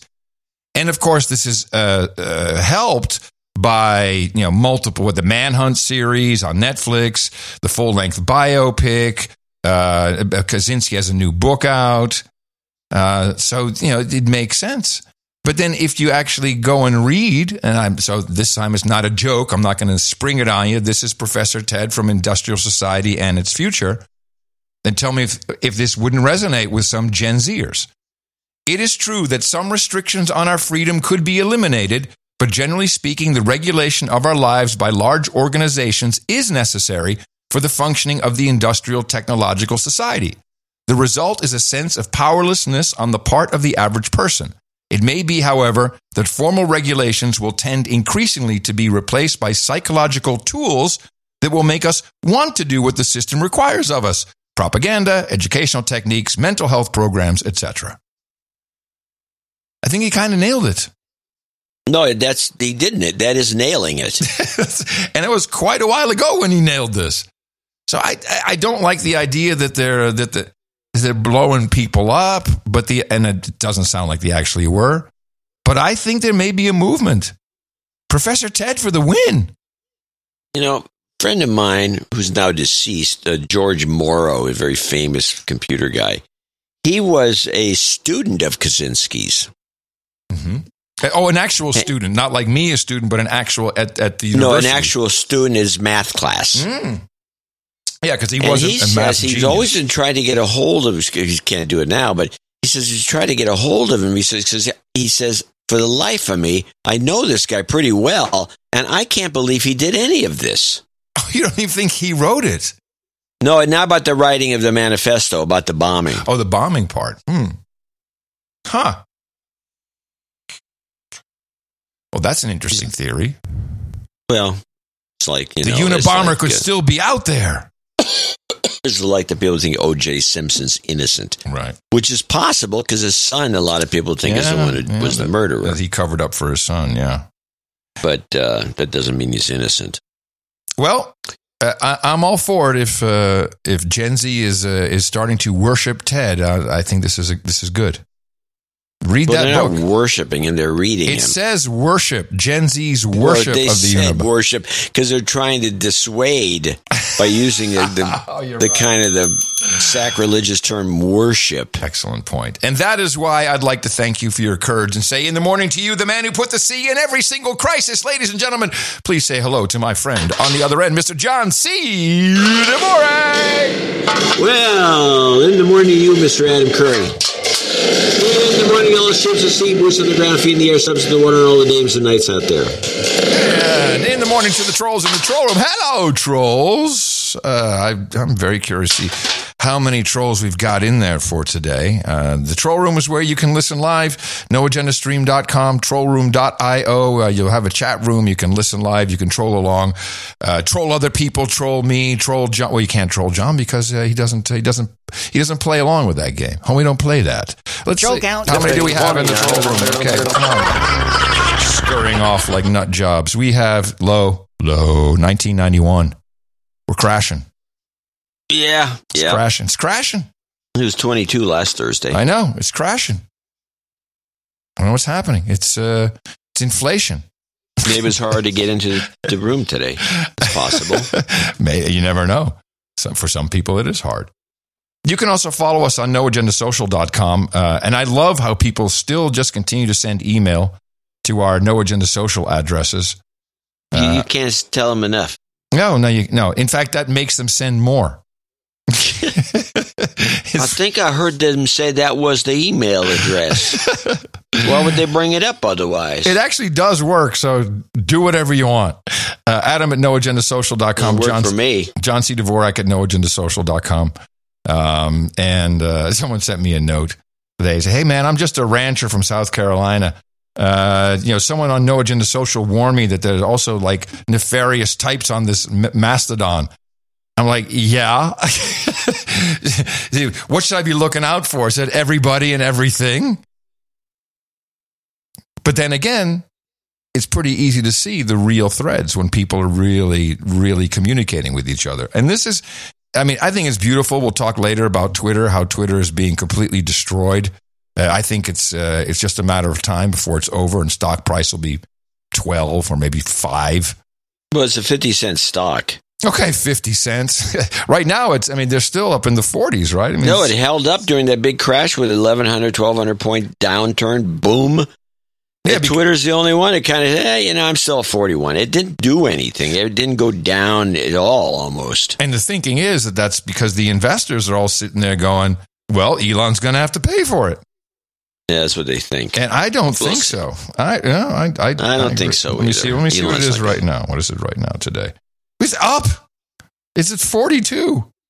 Yeah, there you go. And I mean, it's a company with almost no profit and nothing but bullshit going on. Oh, well. But please consider getting an account. You can now go to signup.noagendasocial.com. We do have the accounts open. Of course, you can do this from anywhere, from any Mastodon instance, as it's called, or server.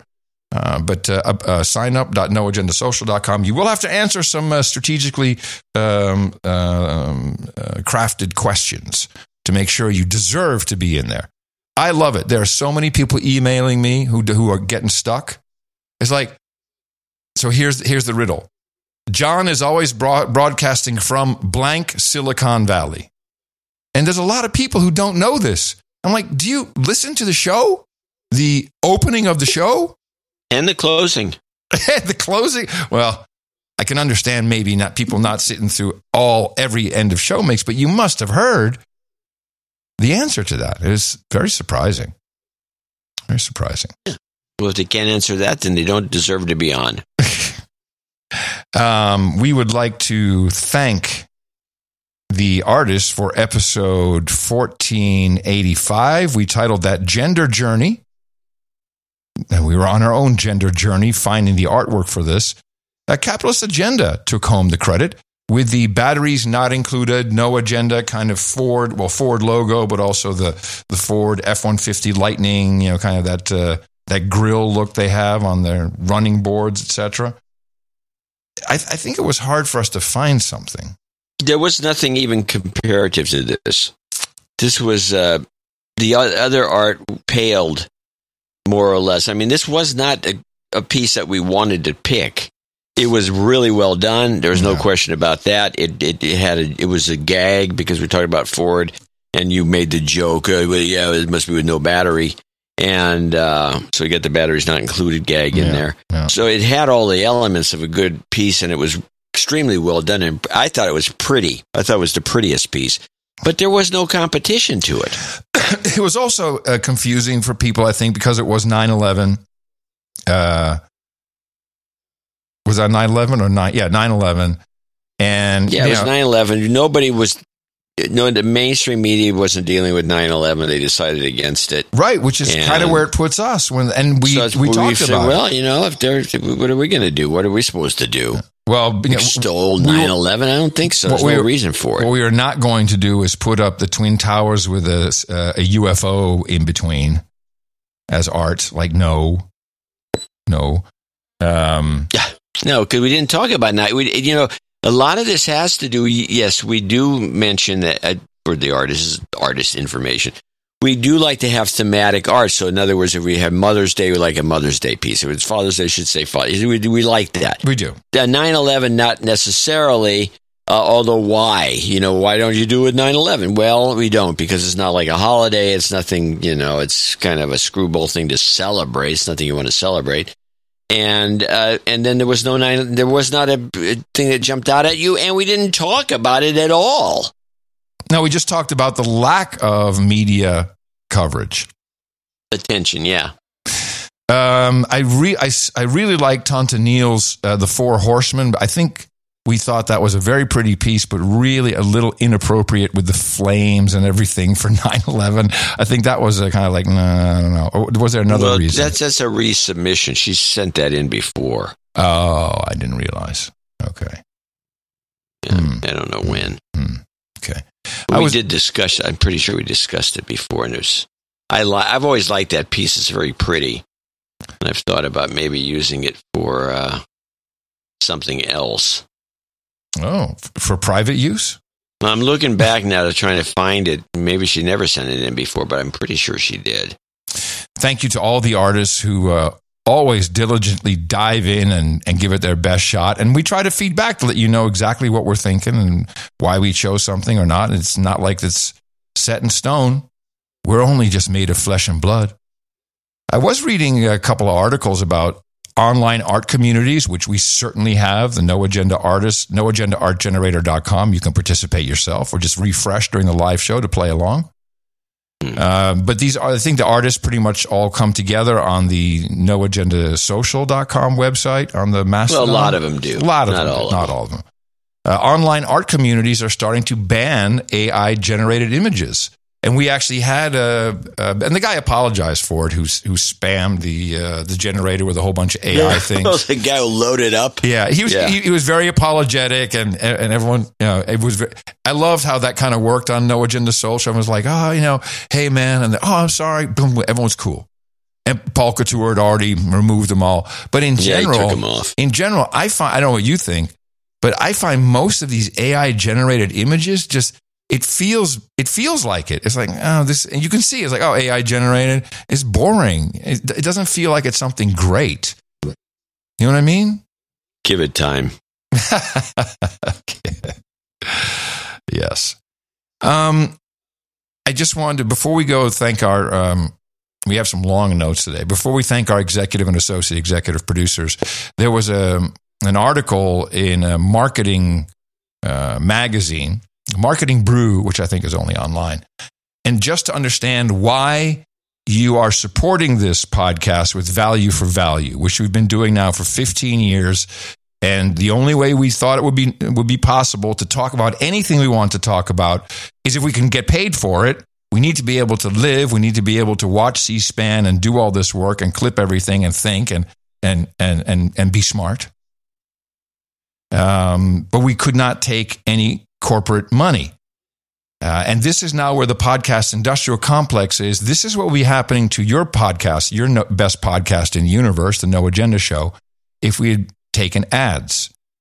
And here's the headline, podcast brand safety tools are trying to demystify the space for wary advertisers. As I told you, advertisers don't really like advertising on podcasts, but they feel it has to be. And so now there are these brand safety solutions are popping up for buying podcast ads. And here's how it works.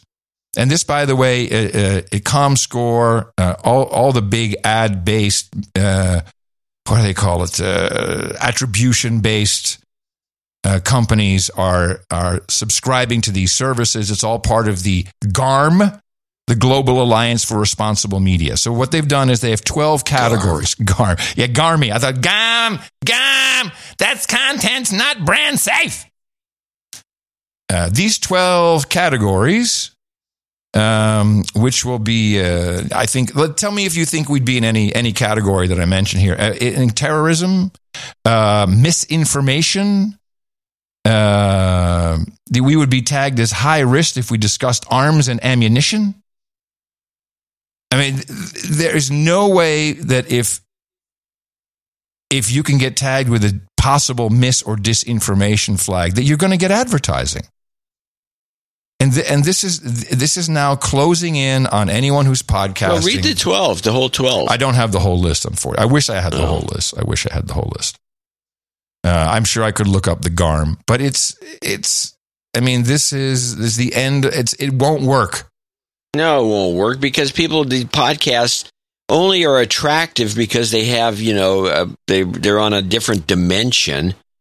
And that dimension often calls for, most podcasts are cussing a lot or they got some screwball idea that is not even close to being realistic, but interesting because the podcasters themselves are very unique and they like to come up with great theories. I was listening to a couple recently and we need to talk about a few of them. I mean, one of them is this Deagle thing, which has been annoying me for some time. Deagle? Oh yeah, it's a Deagle thing. Just back it up. It's a blog. Okay. That put out a list of the population, what the population of the United States is going to be in 2025, and it was going to be down 100 million people without explanation. And so a bunch of these podcasters, including some that should know better, took it very seriously, and they're going on and on about it's because everyone who got one shot, they're going to be dead, and this and that. It's the same thing you hear here and there. Yeah, so no one wants to advertise on that. No, of course not. Nobody wants. Well, actually, they do want to listen to it, though. I will say that. It's entertaining. So we decided that people needed to figure out how much value they attributed to this, and you're going to learn some very important value for value lessons in the next year or two, as local businesses that. John has a great story about that, but local businesses that you keep thinking, I should go in there, should buy from them, I should support them, they're going to go away. And they will close and they'll be gone forever. So, and that could happen with anything. And that's why people like to support us with what they feel the value of this podcast brings to them for one show, for 1,000 shows, whatever, for 10 years, for one day. It's all up to you. And so far, so good. We're surviving. And we kick it off, proof, with Bill Lobe, who comes in from Smyrna, Georgia, with a cool $1,000 and says, please accept this $1,000 bit of treasure for my Insta knighthood. And if we may, let's get some soon-to-be scarce de-douching out of the way. Hold on a second. We were yapping so long. Yeah, he knows about the de-douching issue that we're having a shortage. Yes, you're right. You've been de-douched. I'm worried about that. I don't know how. There's no resupply on the horizon. The original de-douching, the suppliers are out of business. Yeah. We have to find an alternate supplier, probably from China. I do not want Chinese de-douchings. Well, no, I'm sorry. I'm putting my foot down. I will not de-douche anyone with douche product from China. This is a long overdue donation, as my smoking hot wife and I have been listening to the greatest podcast in the universe for over a decade. See, this is what I mean. I gleefully support many value for value podcasts like those wacky Canucks from the Grammarica show, who first turned me on to No Agenda way back in the day. It's spreading. I am the owner of Neighbors Feed and Seed, the oldest business in Smyrna, Georgia. And the regional resource for organic farmers, vegetable gardeners, pet owners, crazy bird watchers, chicken freaks, itchy preppers, pirates, and all the colorful characters that come to me to help them grow their own food or make their property pretty. It's no coincidence that a remarkable percentage of my customer base are No Agenda listeners and producers. That's right. That would be the pirates and the itchy preppers. I'm comfortable remaining a douchebag if you'd graciously allow me an old switcheroo for my wife, Megan. She is much more deserving of nobility and will make a much more attractive addition to the round table. Picture attached. She requests pickled pig's feet and Prosecco at the table and has chosen the moniker Dame Ginger of the Bush. A quick goat karma will do, please. We're not that needy. Annie finishes by saying... Adam, looking forward to meeting you and the Beef Initiative this weekend in Bluffton, Georgia. Sounds like the good guys are circling the wagons. Let's find an exit strategy. Yes, Bluffton, Georgia is where I'm going to be. And that is actually the White Oak pastures. It's like a very famous place 2.5 hours south of Atlanta. I had no idea. Well, maybe see you there. You've got karma. That's interesting. So now we have, I don't know why this is out of order, but we go to Chris Cobb, $538 in Concord, North Carolina. Out of order what? I don't understand. Well, how much did John Burns contribute? Oh, I see. You're right. That is weird. Yeah, very strange. A few weeks ago, I mentioned needing karma for an idea I was working on. If it's not too much trouble, I'd like to get the Curry Dvorak Consulting Group's feedback. You can watch the 2-minute explainer video. And have you looked at this? WeNominate.org. I think you should. Yes, I have. This donation puts me in for a night. I'd like to be known as Sir Christopher of the Trademark. No special requests for the round table. I'll just have a little of what everyone else is having, which I think is it's the way to go. Pickled pig's feet and Prosecco.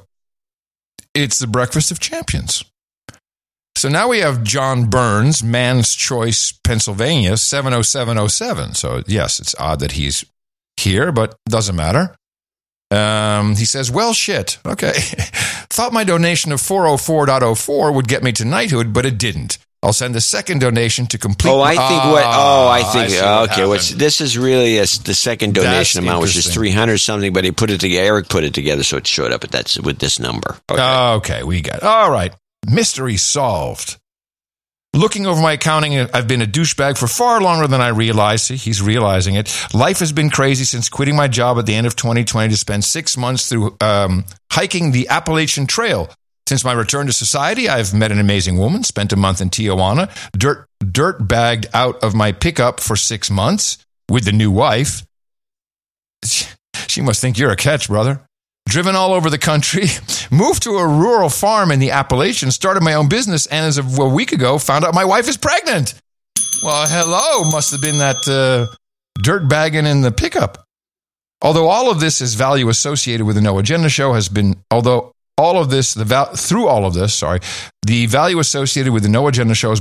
greater than I can return. Please de-douche me. You've been de-douched. And throw me some much-needed karma. For my knighthood, I'd like to be known as Sir Little John the Serial Killer, or Sir LJ?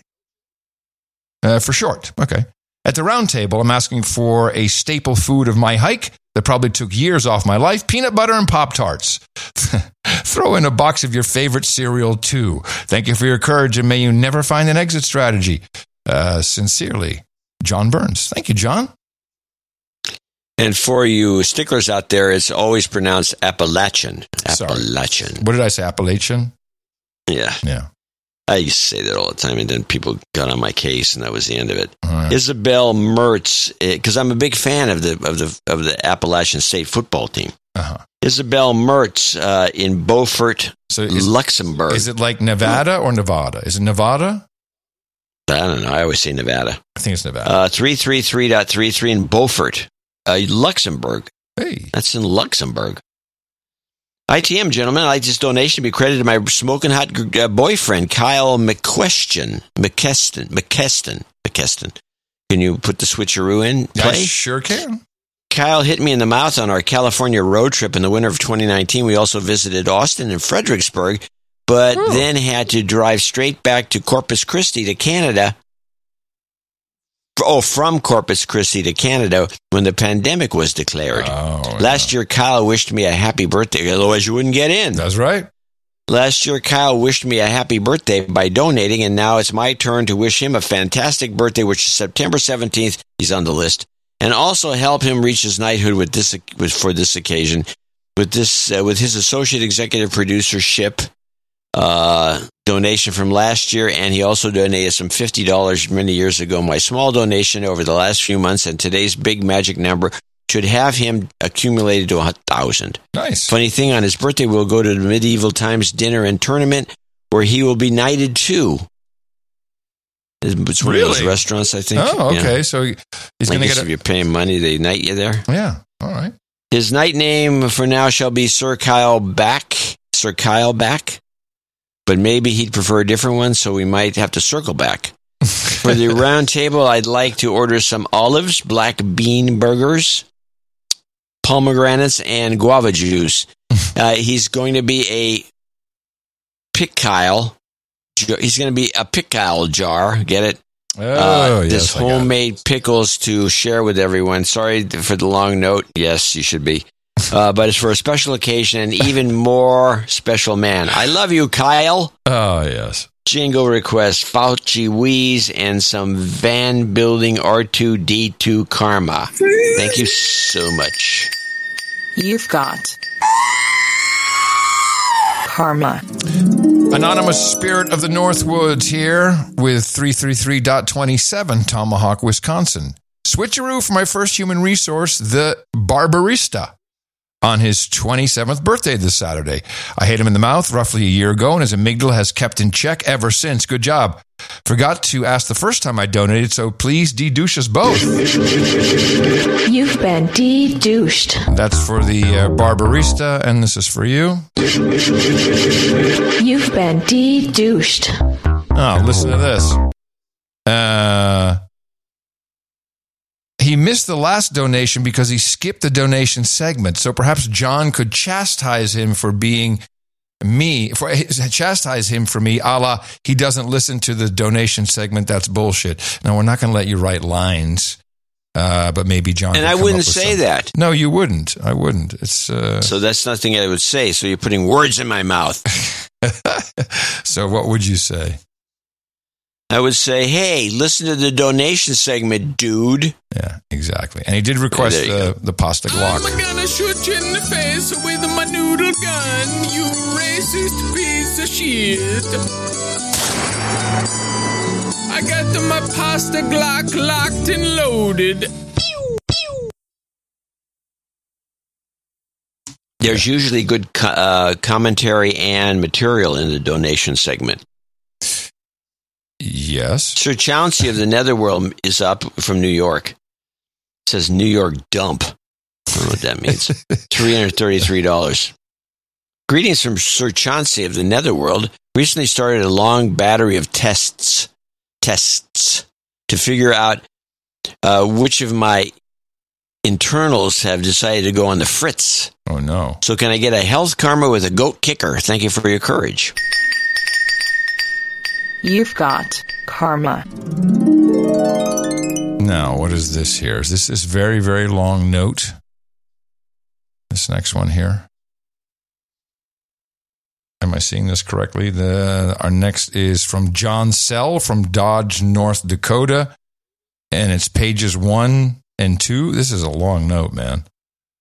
John and Adam, $300. I've been debating how and when to write this. It's handwritten. It's cursive, but I can get through it.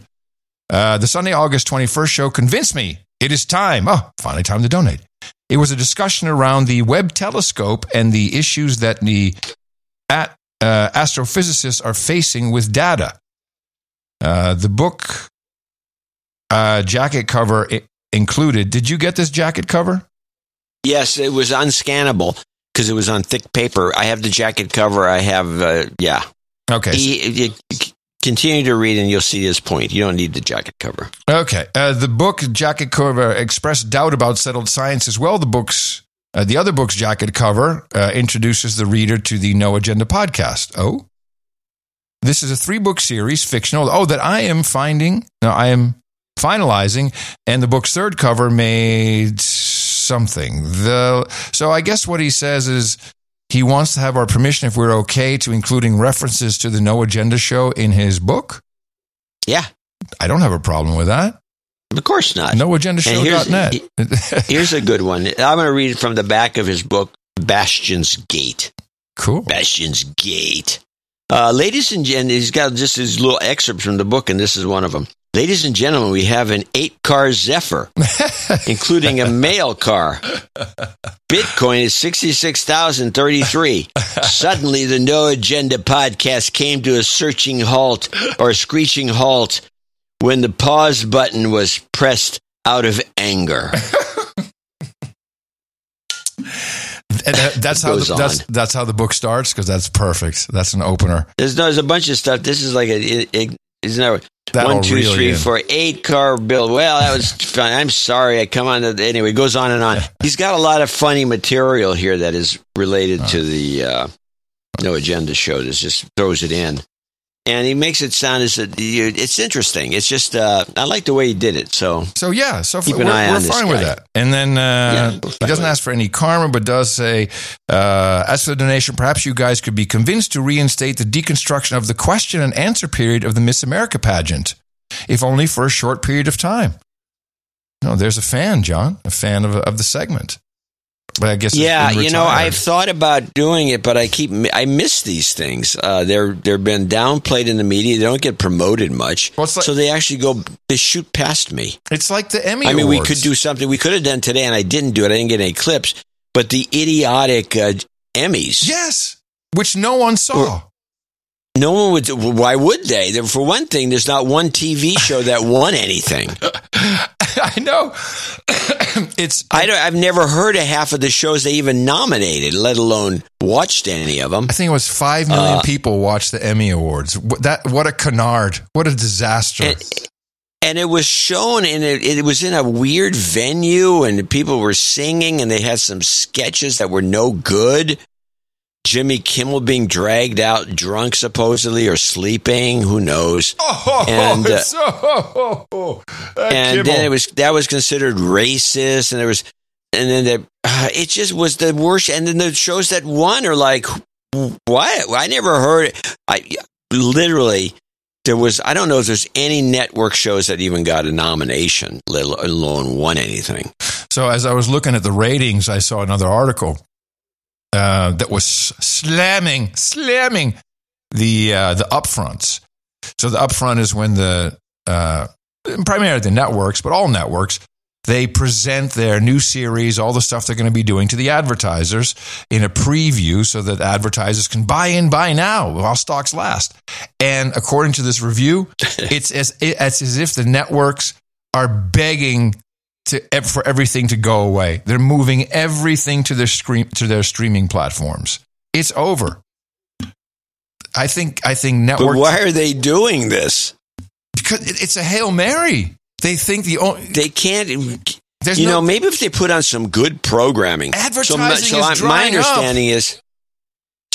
understanding up. Well, Ted Lasso. Why is Ted Lasso over at Apple? One of the problems is, of course, you can't outbid Apple. Right. So you got a good show like Ted Lasso, and it goes over to Apple 10 episodes a season or some stupid thing that is dumb for networks to do that. And they're paying a fortune for it. You can't do that. You can't afford it. It's a nightmare what's going on. It's a nightmare. I'm telling you. For them. And the Emmys reflect it. And then they just stupidly put the thing on against Monday Night Football, which got more people to watch. It's like, how dumb can you be? Yeah, I even forgot about it. I was watching Monday Night Football. I completely forgot about the Emmys. Yeah, and that's on cable. Like I'm watching Monday Night Football.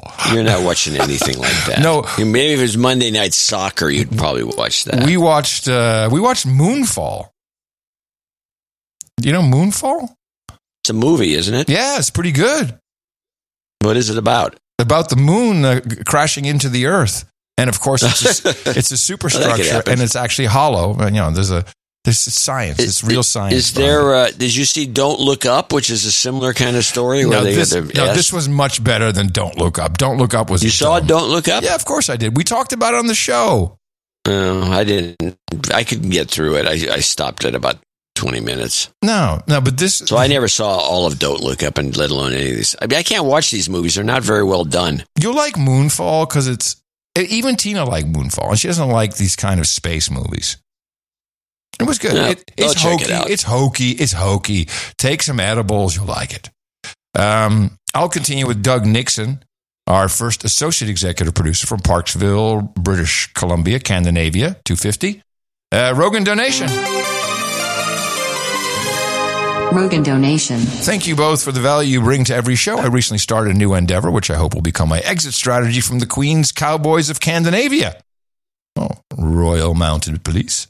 If anyone in the No Agenda community has any Google ads or e-commerce experience that they would be willing to lend me, I would be very appreciative of any assistance you'd be willing to offer. Anyone else who would like to support my exit strategy, please check out my online store, frgtactical.com.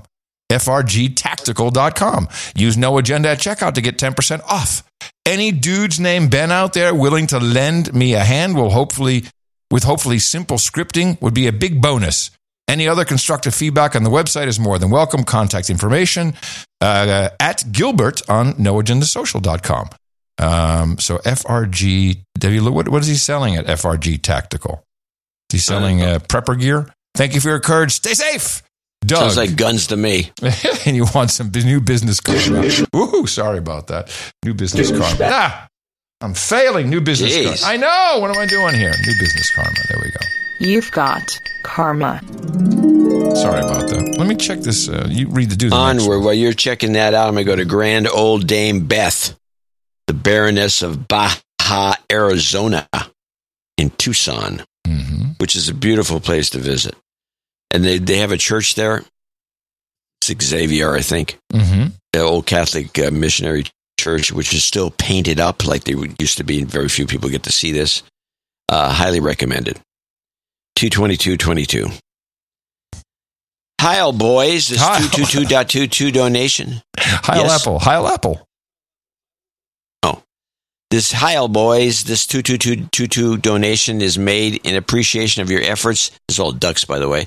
To right-size our amygdala and to invite all Southern Arizona slaves to join us for a celebration of the end of the monsoon season and return to of our "it's a dry heat" status during the Too Hot Tucson meetup coming up on Thursday at 9:22 at Canyon's Crown.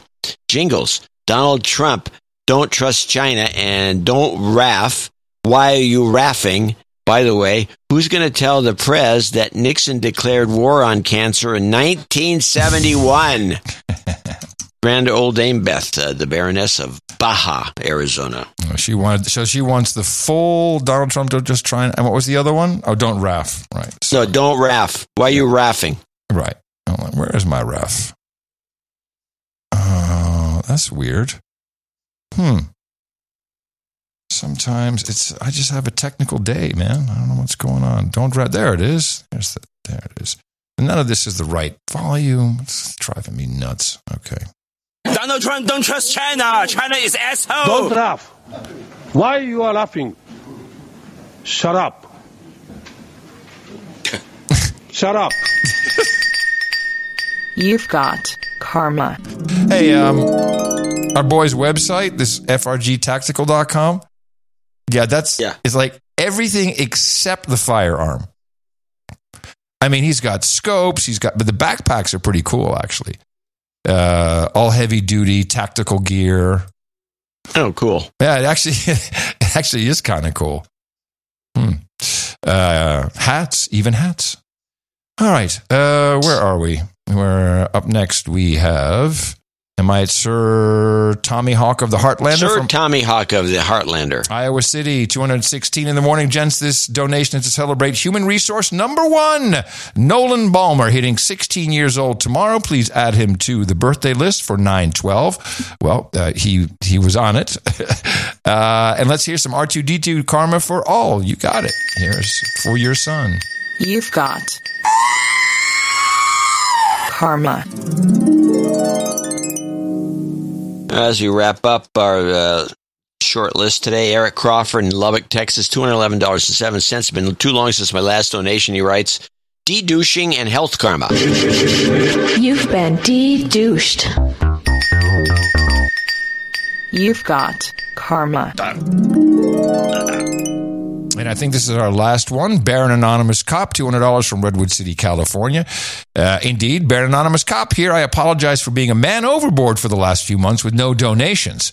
Chaos is continuing here in the Bay Area and making for plenty of work to be done. I've renamed the unofficial tactical patch shop of the No Agenda Show. It's now etsy.com/bootlegcoinsca, where I'll be... So much for the branding. Where I will be offering both Velcro patches and challenge coins. Speaking of challenge coins, I see that no one pumped one out recently, and I'm noting that episode 1500, a milestone worthy of a holiday, is quickly approaching, so I decided to make one. Man, the No Agenda 1500th episode challenge coin will be placed for sale on the Etsy page as soon as they get delivered. Attached are some proofs of what the design will look like. I also lowered the price on all the patches and stickers so I can get these things out of here. Dude, you unbranded us? I'll have to take a look at these. Anyway, what was the original brand? Well, it had No Agenda in it. Yeah, he unbranded us. Let me see what this said challenge coin looks like. Let me finish this note. He says, "Thank you for your courage. He needs to bear an honest God. P.S. John, the guy that donated a few weeks ago is actually one of my coworkers. Oh, one of my bosses, actually." So we know we have the police department on board. It's about time. Yeah, nice. Hello, boys. I'll give him a karma for hello, all that. Boys. I'll give him a karma for that. Thank you very much. Sure, you're going a little fast. Karma. And before we do anything else, a health karma for Dreb Scott. He does all of the beautiful chapter work for us that you can see in any modern podcast app, newpodcastapps.com. We'll roll out the goat for you, Dreb.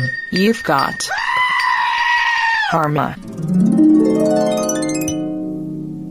All right. That was it. Our executive and associate executive producers for episode 1486. Thank you for sticking with us, coming back, even after 10 years, chiming in. That all results in about 4% of the entire audience supporting us, but we're happy. And everyone else, enjoy. Value for value. It's interesting you're listening. If you don't get enough any value out of it, to send it back. But I think that these people show there is definitely value to be found. If you'd like to learn more about becoming a No Agenda producer, go to our website, Dvorak.org/NA. Thank you for bringing your time, talent, and treasure for 1486. Our formula is this. We go out, we hit people in the mouth.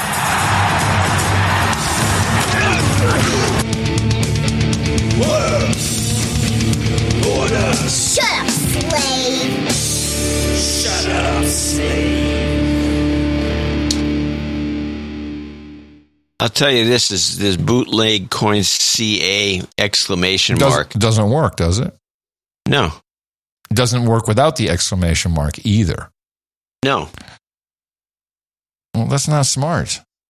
He shouldn't have unbranded. He shouldn't have unbranded. Well, maybe he hasn't made the switch over yet. I'm not sure. He doesn't say. Okay. Let me see. There's all kinds of madness going on in New Zealand. Everyone's all pissed off. Madness in New Zealand. Stop the presses. They dropped all mandates like overnight. This is from Jacinda. Remember Jacinda was like, it was the most lockdown country in the world. Maybe China did a little better job. She's a lunatic. The government is facing backlash over its decision to drop vaccine mandates and its COVID protection framework. Nurses and public health experts are feeling blindsided by the move, and as Alexa Cook reports, even some members of the public aren't ready for it. Masks may no longer be mandatory on public transport, but passengers are still opting to cover up. It makes me feel a lot safer, especially on public transport. I'm keeping mine on for a wee bit, yeah. Ditching masks on public transport and in supermarkets has left some feeling nervous. And if you're flying into New Zealand, vaccinations and tests on arrival are no longer legally required, raising the risk of new COVID variants sneaking in. Lots of other places around the world aren't testing either, means we might not know that new variants have arisen. So that is definitely a concern. Warning that scrapping restrictions could be a big, expensive mistake, with further waves of the virus likely and no plan in sight. I'm disappointed that I haven't seen anything about how we're going to deal with this moving forward. A feeling the nursing workforce shares. The mandates need to stay, and this is huge, this is significant, and we've got a workforce in crisis. There was no longer that grounds to maintain the mandate, given the high rates of vaccination, but also given the the amount of COVID that people have experienced. But while COVID cases might be dropping, the workload for hospitals isn't. Emergency departments around the country are still under massive pressure, and the sector's worried about how it'll cope with future surges in cases. We've got a workforce that's already depleted, so our ability to respond in a timely way is going to be our major concern. A concern they're hoping the government hears. I can only think one thing with this immediate snapback, 180-degree change of direction, is to get everybody ready exactly for what this report says. Oh, we won't be able to handle it. Won't be able to handle it when it comes in the fall. I think they're setting this up. It was for some fall BS. Although it doesn't make sense because their fall would be spring. Right? Their fall would be close to summer. Yeah, they're over fall. They're in winter right now. They're end of winter. They're headed into spring. Right. They're heading into spring now. Yeah. So it makes so even less sense. It's a year away. It's not. No, I don't think so. None of it makes sense. And you're seeing this. Yes. She's like, we have to respect everybody. What they wanted you. I think the real reason is they lost their ass in terms of financial and lost these employees. They shortened the hospital. The same thing everyone else has gone through. Yeah, and then she did all the tourists. At least it's a tourist trap country. Mm-hmm. Nah, no one's going there. Can't get in. You needed a vaccination. Yeah. You need this. You need that. Yeah. But you worried about being quarantined. I'm not flying to any country where I'm worried about being quarantined. Stuck there. No, quarantine. No, not going to happen. Why? What's the point? I don't know. Nobody needs to go to New Zealand. Well, that's very unfriendly of you. That's a fact. We talked briefly about Elon Musk and Twitter, and it's so obvious what is going on here. Every other word out of Zuckerberg's mouth is Twitter. No, we don't do it like Twitter. No, we're better than Twitter. No, Twitter. And then Elon Musk, I mean, this seems like such a coordinated move, and it all kind of came together with this whistleblower, this bull crap whistleblower. So here, first, I'll play a little bit of the story from ABC, and then we'll play you a piece of the little show Senator Hawley is putting on. And now to the serious allegations against Twitter. A former executive testified on Capitol Hill about lax security, which he says left data vulnerable to hackers. He even claimed that a Chinese spy may have worked at the company. Peter Zatko told senators that Twitter executives are misleading the public. He said security failures were overlooked to keep the company profitable. And he claimed there were no safeguards to prevent any Twitter employee from taking control of any account. Companies' cybersecurity failures make it vulnerable to exploitation. And when an influential media platform can be compromised by teenagers, thieves, and spies, this is a big deal for all of us. They don't know what data they have, where it lives, or where it came from. And so, unsurprisingly, they can't protect it. Zatko was fired after raising concerns about security. His allegations could help Elon Musk walk away from his deal to buy the company. In response, Twitter pushed back, saying Zatko's allegations are riddled with inaccuracies. So that's the... Riddled. By the way, the idea that anyone could take over an account... It accounts for the fact that you never got your blue check in the early days. Exactly. I'm locked. You have somebody there. I've said this before. There is some. I have same thing. I get some issues here and there myself, but I've said it before. Somebody at Twitter, it doesn't take more than one person, doesn't like you. No, but that's been and that goes way back. And it's okay. I'm okay with that. And they're still there. Of course, I don't think you give out blue checks anymore, but no. I've been segregated off in some special space. Yeah. So then we get the show, and the guy did 2.5 hours. Boring, nothing new, nothing exciting. It's exactly like every single company. Way too many people have access to stuff. It's all over the place. We don't really know what it is. But then Senator Josh Hawley, who I'm kind of convinced he's in someone's pocket because he's trying to take down Twitter. This is the whole thing. Elon's taking down Twitter. It feels like the government needs to set up regulations specifically for Meta so that they can run most of it. And you know, all these, and this California now just passed, so they can take over the place. Yeah, California just passed a law that, you know, you can't operate a social network unless blah blah blah blah blah. So here's Hawley with this completely unbelievable performance. Got it. And that means that these 4,000-ish employees would have had access to live user data all over Twitter. They could access individual users' personal information, including their live data. Have I got that right? Yes, sir. If they so they would have access to the production environment. If they spent the time to meander around and look around, they would find that they could access these large troves of data, including geolocation data. Did you testify to that earlier today? I know that Twitter has IP locations, and that they do use geolocation services based upon IP addresses. Wow, 4,000 employees with access to that data. That's extraordinary. So, those employees would be in a position then, if they wanted to get this information and dox Twitter users. Is that fair to say? That is a concern of mine, sir. Yes. Wow. That's a significant concern. 4,000 people with the ability to dox individual users who pick up the phone and no way! Oh wow! There's 2 million people who have top secret clearance in America, maybe more. Oh wow! 4,000 people can dox me on Twitter. This thing is the minute. Okay, my prediction. One of these, so Elon did this. He works for the government. I'm just going to give you my theory. I can't prove it. I'm saying this without evidence. Elon works for the government. All his subsidies, all the money, all the space stuff, it all comes from the governments. And so he works for them. They say, you got to take down Twitter. Okay, watch this.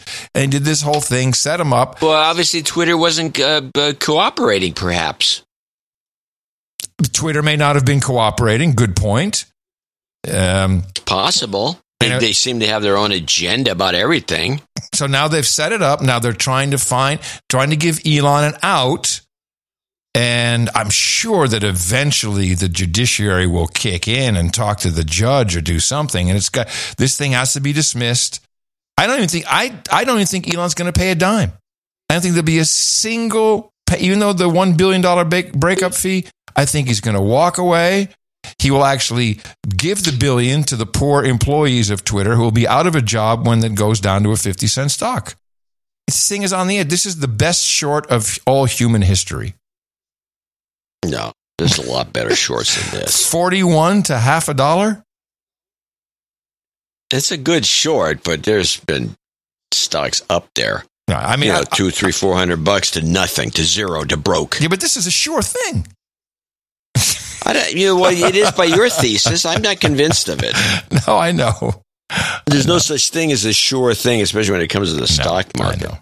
Now, Patreon. Next thing you know, they get bought. You know, somebody else comes along and buys them, or who knows. Patreon is in some weird trouble. Have you been following this? Yeah, I almost clipped that guy. I don't think I did. I didn't clip the guy.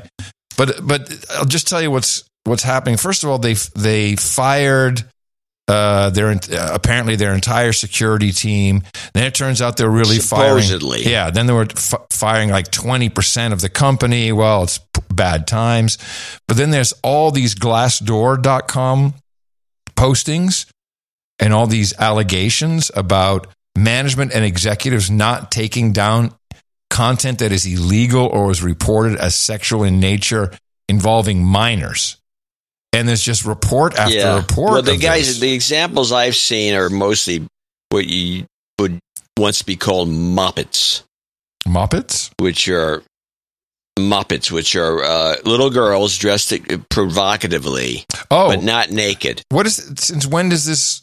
I've never heard this term moppets, and I'm a little freaked out. You know it. It's an old term. It's old. I haven't heard it for decades, but it's an old. But it referred specifically to this. Ah, here you go. I see it. The small, endearingly sweet child, as in the then famous silver screen Muppets. Yeah, Shirley Temple. Yeah, so it goes back. Creepy. They're Muppets, and so this guy's all bent out of shape about that. And it's questionable. Legality is questionable. And it's particularly questionable. Here's your real problem. While this is going on, and this guy's moaning and groaning about the Muppets, play this clip. This is a Zoom, taken from a Zoom meeting. I have it under talk. The big movement now, and this is in Idaho of all places. This is the Idaho Health and Welfare Department. Porn literacy. Oh, yeah. You can promote a shame-free educational space by letting young people know that it's okay if they are curious. It's okay if they have watched porn, and it's okay if they have thought about porn. I always make sure to say someone being curious about sex and or porn does not make them a bad person. It makes them human. It's so important we normalize that this is a natural human experience. And I also want to make a point to share that not wanting to watch porn is also completely fine. There's no judgment and shame for not being curious. That's okay, too. And we want to create environments in the classroom where students don't shame each other. Now, these are people who work for the health department? Health and welfare. So as an educator... It's the social workers, but then this woman comes in who's also in this meeting, and she's the educator in the group. Here we go. And she tells what's going on in the classroom. So as an educator, my job is to provide information about sexual health and have students critically think by exploring all sides of an issue. Critical thinking skills are the largest component of porn literacy. It's the ability for young people to analyze and ask questions about the media that they're viewing. Critical thinking skills allow young people to understand the intention behind pornography. So much of sex education is reflecting on our values and beliefs in relation to a topic, and porn literacy is no exception. For facilitators, it's first important for them to reflect on their reasons for wanting to teach porn literacy. Do they want to teach porn literacy because they believe watching porn and by extension sex work is inherently bad and they want to stop young people from accessing it? That's unfortunately not going to lead to good conversations because it's pushing one agenda, that porn is bad. Okay, so we have this going on, which is like a real eye roller. And the teacher who says, well, you know, we like to discuss these things. And so what do they have, a slideshow? And the first thing the kids are going to, you know, if you're forced to look at some of this stuff that is extreme, graphic, and sometimes gross, is why does that guy have a dick that's 2 feet long? Is the first thing that one of the kids would ask. And then the teacher now has to explain this? Unfortunately, what we've noticed... and many educators, many people have throughout the years, is that porn has become extremely violent. It's, you know, about choking and spitting and not just there's your, a lot, yeah, exactly, yes, not a lot your BD, you know, BDSM, but like violent kind of stuff that, you know, that has certainly affected young men. Young men are screwed. I mean, they're completely screwed with all this stuff that's, I mean, it's, I don't think many will get out really alive or doing or thriving with all the shit that they're exposed to. It's bad. No. It's bad. It's bad. And porn was always considered to be bad. It wasn't considered to be just part of the human experience. What kind of human experience are we talking about? Let's go back 100 years. You know, there were little postcards of, you know, women showing off their breasts, maybe. And that was about it. It wasn't like today. I mean, this is out of control. This is not the human experience. John, the pen, that when you write with it, you hold it upside down and her clothes fall off. Those were good times. They used to have keychains. Keychains used to sell in Hawaii. It's keychain, and it'd be like these people having sex. This little keychain. So Dennis Prager, he's already hated. Probably because of his Christianity and honesty in this Prager University. But he wrote a blog post, I guess, 2 weeks ago, titled, "Women Are Disproportionately Hurting Our Country." And this is wow. You could have written this, actually. I don't know if you would have published it. But what he says is, all this shit that's going on, he says, I do want to point out that, you know, a high percentage of the people doing this stuff, exactly what we talked about here, are women. You know, the 1619 Project, women. I mean, it's BLM, women. Now, I'm not saying I haven't really read the article enough to judge it, but I understand what he's saying, and the outrage is crazy. He's the most misogynistic man in the world right now. But there is something to be said as to the... how these people identify. I mean, even... very few of them identify as cisgender women. Almost all of them are either non-binary or lesbian. Quite a few, yeah. I just want to mention one thing. Remember we were talking about Cerebral on the last show, the app that basically is just pushing pills on you. So you call up, I need to talk to somebody. I don't feel good. Within 10 minutes, you get, 2-3 prescriptions. It's your second call, you get 2 more, and then you're dropped because I can't help you anymore because you're overprescribed. I'm looking at a screenshot of their app. You know what they also, for $100, they'll do? They'll give you a consultation and first appointment for your gender-affirming hormones. Oh, really? Uh-huh. Cerebral. Yeah. That's consultation and first appointment for folks seeking gender-affirming care for patients who are starting, continuing, or maintaining gender-affirming hormone treatment. So this is what's going on. This pharma is in control. We've been hijacked. Our children are hijacked. It also turns out that ADHD medicine is prescribed significantly more to white children on a percentage basis. So, idea. Yes, idea. We had a letter from one of our producers some time back telling us how his wife needed a hysterectomy for medical reasons and couldn't get on the list for one until she claimed that she was trying to transition. Did I see this note? We read it on the air. She was trying to now instead of needing a hysterectomy, she needs a hysterectomy because she wants to transition to a male, and if she needs this hysterectomy, put her right at the top of the list, got the hysterectomy she needed for her health. She had one of those situations where you have to have a hysterectomy. Mm. So I'm thinking, you could do worse than getting a bunch of testosterone and loading up with it. Joe Rogan does it. That's why he's so big. But you just say, hey, I'm a female, or I transitioned. I was once a female. I'm a male. I need more testosterone. Mm.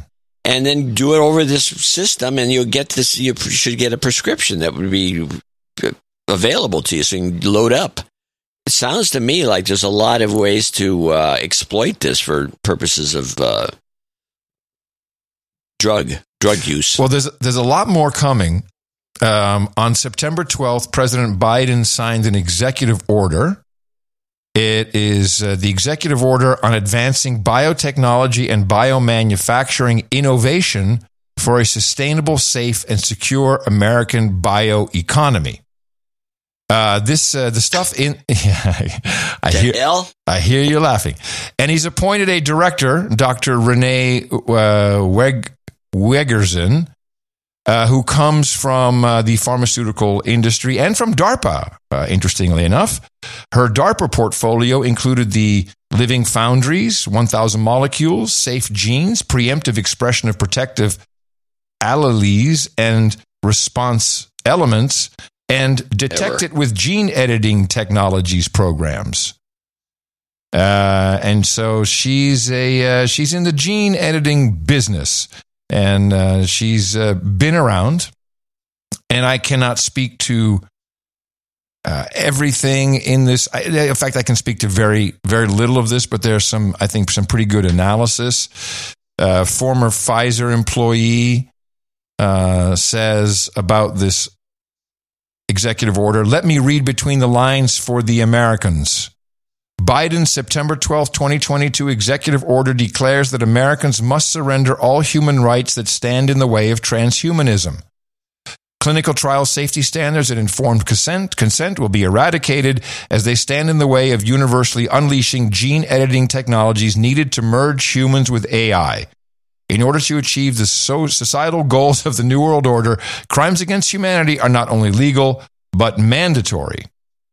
And then they have some examples from this text, and it does seem to be kind of like a regulatory framework that would, at very best, protect Big Pharma from getting sued over anything they try on you. And the mRNA platform is the future, because we've hacked the software of life, and so this executive order apparently, here we go. Gives them the go ahead.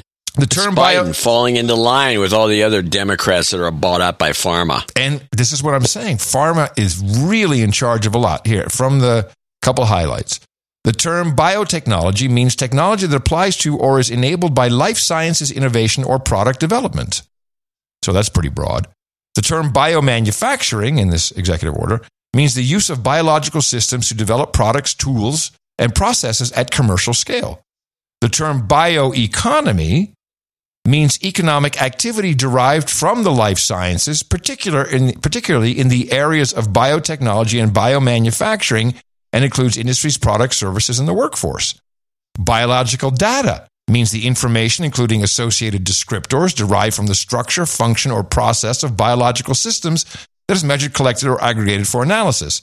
And then you get into key R&D and how that will fit into the life sciences. And according to this article on these scientists, the whole idea, it all comes down to once they've changed your genes, then technically they kind of own human life. They have patents on it and they can do whatever they want. But I don't need to read this article to know that, because look at the COVID vaccine. It's exactly what they did. Then they changed it for you, put it under emergency youth authorization and call it the bivalent. Then people go and eat it up some. But, you know, mRNA vaccines might help treat cancer. That's why Joe is out there yelling about it. He is. Well, he has cancer. President Biden made a big push today for what he calls his cancer moonshot, a mission to cut the U.S. cancer death rate in half over the next 25 years. Because we know this, cancer does not discriminate red and blue. It doesn't care if you're a Republican or a Democrat. Beating cancer is something we can do together. Well, the president spoke about the initiative at the John F. Kennedy Library, a nod to JFK's moonshot speech 60 years ago today that ignited a historic era of space travel. A nod. There's another guy out there who was dying, and I think he's dead now. And he recorded his last video with his buddy, and he told about how his dad was. Participated with the 14 other people to create the moon landing hoax. And he had actually given a confession on his deathbed too, years ago. Same guy, now his son has done it. That, you know, they put sand what's his face? Kubrick was no part of it. But it was faked, according to the guy's death video. It's quite a thing to do if you're dying. Yeah, well, it's also a good gag if you're dying. I should do one of those. You'd be great. You know, I've been. We got to think of a really good one that I can then all of a sudden look. This is what this secret I've been protecting all these years, and it should be something really significant that rocks the world. Yeah, you can come up with something. I'll try. Let's go to Ukraine for a second, so we can get some of this stuff out of the way, especially this particular report on the nuclear plant? The nuke plants, and I got two clips that need to be played. There's one. Yeah. Yesterday, workers restored the last of three backup power lines to the Russian-held Zaporizhzhia nuclear power plant in Ukraine. Just days before, all three lines had been disconnected, in part due to shelling. Concerns about a nuclear disaster there have loomed for months. NPR's Kat Lonsdorf is in Kyiv, and she has been closely tracking what's happening there. Hey, Kat. Hey, Ronna. Hey. Hey, John. Hey. Okay, so power lines are connected again, and that sounds Kat. Like good news, right?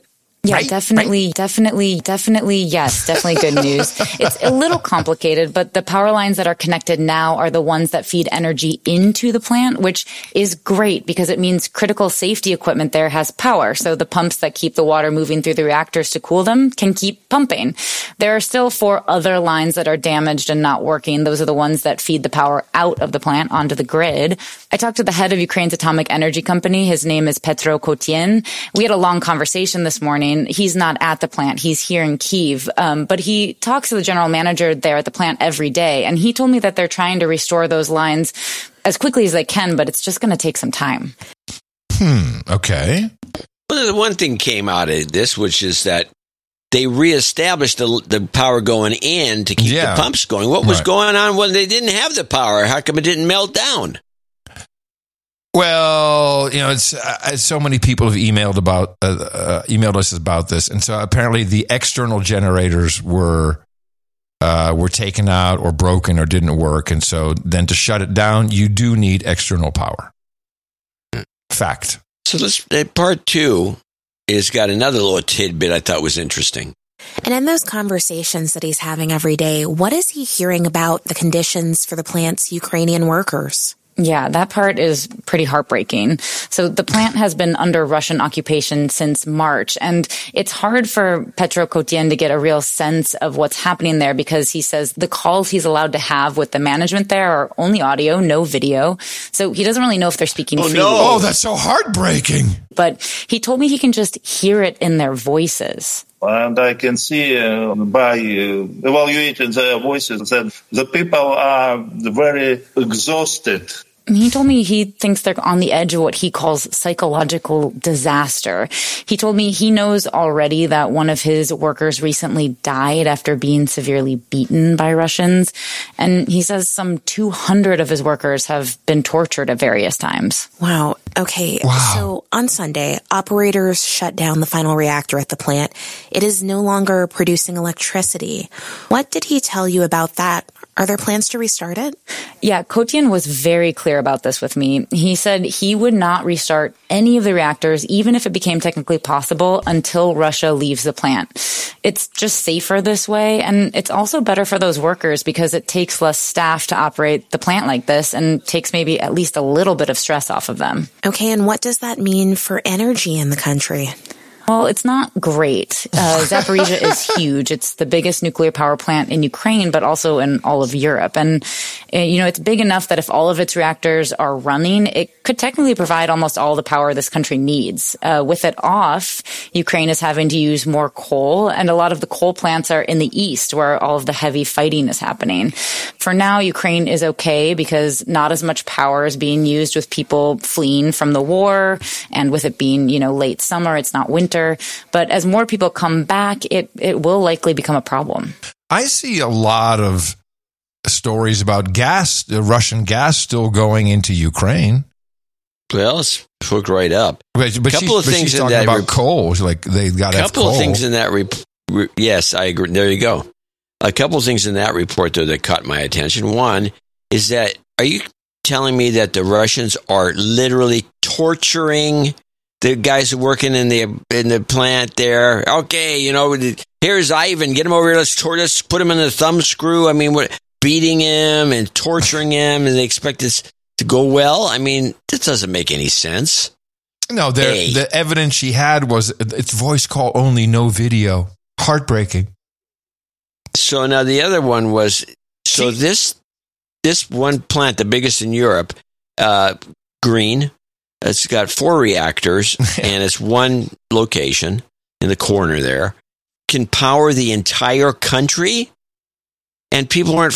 Why don't they put the? In other words, 2 of these plants would power Germany. 2 of these Ukrainian plants. If you had the transit, sure, would power all of Germany. Mm-hmm. I'm just going by the population figures, right? And it may actually take less than that because there's a lot of. Ukraine's a big country in terms of square miles. Right. It's bigger than Germany. But the population is half of Germany. It's 44 million. Germany's maybe 88. And so 2 of these plants they take care of all this green bullshit. Oh, let's put up some windmills and do this and do that. No, just put 2 of these plants up and boom, you're good to go. Huh. Why don't you do that? Because that's not the point of the exercise. The point is to impoverish the people, to bring them into solar and wind. That's the plan. There's no logical reason for any of this. Maybe they shouldn't have thrown Russia off of SWIFT in the first place. Oh, how quickly we forget that that's really what started the problem. You want to do these other Ukraine clips? Oh, yeah, these are different. These are more the true updates. Let's go with clip 1. The swift advance may have surprised Russian forces, but its planning was months in the making, according to the New York Times. Oh, hold on! Stop this clip. What is this funky ass music, man? What's going on with this? Who is this? Okay, here we go. So this is a clip about the turnaround, and what's happened is the Ukrainians have taken the upper hand, right? And they pushed the Russians out, even though the Russians really abandoned the place. And so now they're in charge of everything. And this is on one of the shows like All Things Considered or something. And for some reason, not all of it, but for some reason during this part of it, I think this is code of some sort. Mm. They have a bed. This is NPR. They have a musical bed. What are they thinking? The swift advance may have surprised Russian forces, but its planning was months in the making. According to the New York Times and CNN, this summer, American and Ukrainian military officials played out war games to see which scenarios would make for a successful counteroffensive. The first plan? One big, broad push across the whole southern front line. But that was deemed too risky. So a new plan, one in the south, one in the east. The southern offensive, aimed at retaking the city of Kherson, was highly publicized. Here's Mark Milley, chairman of the Joint Chiefs of Staff here in Washington, talking about it last week on NPR. Part of the skill of generalship in battle is to concentrate enough forces at the time and place of your choosing to achieve the desired effects. And that is what the Ukrainians are trying to do. But the other offensive, farther north and east, was kept quiet. Until, of course, it wasn't. Ukrainian troops are claiming some major victories this weekend as they fight to take back territory. Russian troops left vehicles and ammunition behind as they fled. There were reports this week that some of the retreating soldiers left Ukraine altogether, crossing back into Russia. You know, almost everybody in Europe that I know is calling bull crap on this. Yeah. And they have their reasons, which I'll explain after we get through the... Well, let me give you my reason for the bull crap thing. This is to make it look as though the Russians have left things behind and all this stuff, and that's what happens when you're rousted, to make us look like, well, we quit and we... I don't know, maybe... Okay, I'm probably wrong on this, but the $80 billion worth of stuff that we left in Afghanistan... Maybe it's just to distract from that. So Willow contacted me. She said, okay. She said, you know, I don't have time to listen to the show. Okay. Too busy listening to her brother. Okay.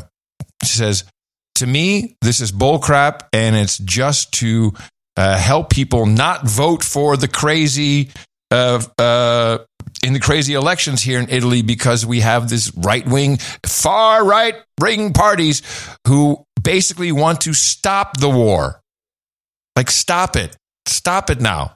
A good point. I think that's correct. And it came on the heels of this. Swedish Prime Minister Magdalena Andersson will resign on Thursday after a block of four Conservative parties won the parliamentary elections. Andersson, the leader of the Social Democrats, accepted defeat of her centre-left coalition in a speech last night. The four right-wing parties seem to have barely 50% of the vote in the elections, and they have an advantage of one or two seats. It's a narrow majority, but it's a majority. So tomorrow I will hand in my resignation as Prime Minister, and the responsibility to continue the process will be taken over by the Speaker of Parliament and the Parliament.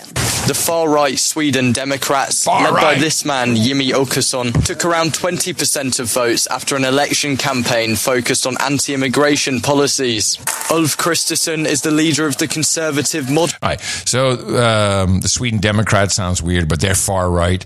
And so only mentioned in this report is, well, they're anti-immigration, which, you know, in Sweden, hello. But I think they're also wanting to stop the war. They want to stop. There's only three ways this can go. Russia wins, Ukraine wins, or we work it out and we call a truce and everybody goes back and we got to negotiate something. This is crazy. They can't have that. And I think that this is part of a broader move, and it looks to me like CIA. Another Russian official linked to the energy sector falls overboard to his death from a boat. That has us written all over it. I think you know, they're Putin's treason move. There's all kind, articles everywhere. He's under attack. People inside Russia aren't happy. They're trying to kick off something to get rid of Putin now. Well, let's go with clip two. I knew there's a reason we're two of us. How is this setback playing out inside Russia? This is Boris Nadyezhdin, a former member of Russia's parliament, speaking over the weekend on Russian state TV. It is impossible to defeat Ukraine using Russia's current strategy, he says. He points out that America and Europe are supporting Ukraine with money and weapons. Well, that kind of criticism has been rare inside Russia since the war began, but Nadyezhdin is not alone. On Monday, dozens of local elected officials signed a petition demanding that Russian President Vladimir Putin resign. Last week, 7 members of a municipal council in St. Petersburg called on Putin to be charged with treason over the war in Ukraine.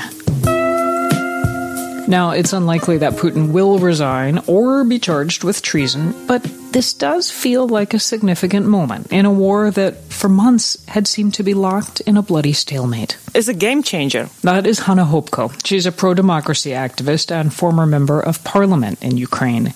I first met her in Kyiv right before the war, and we've been checking in every few months as the war grinds on.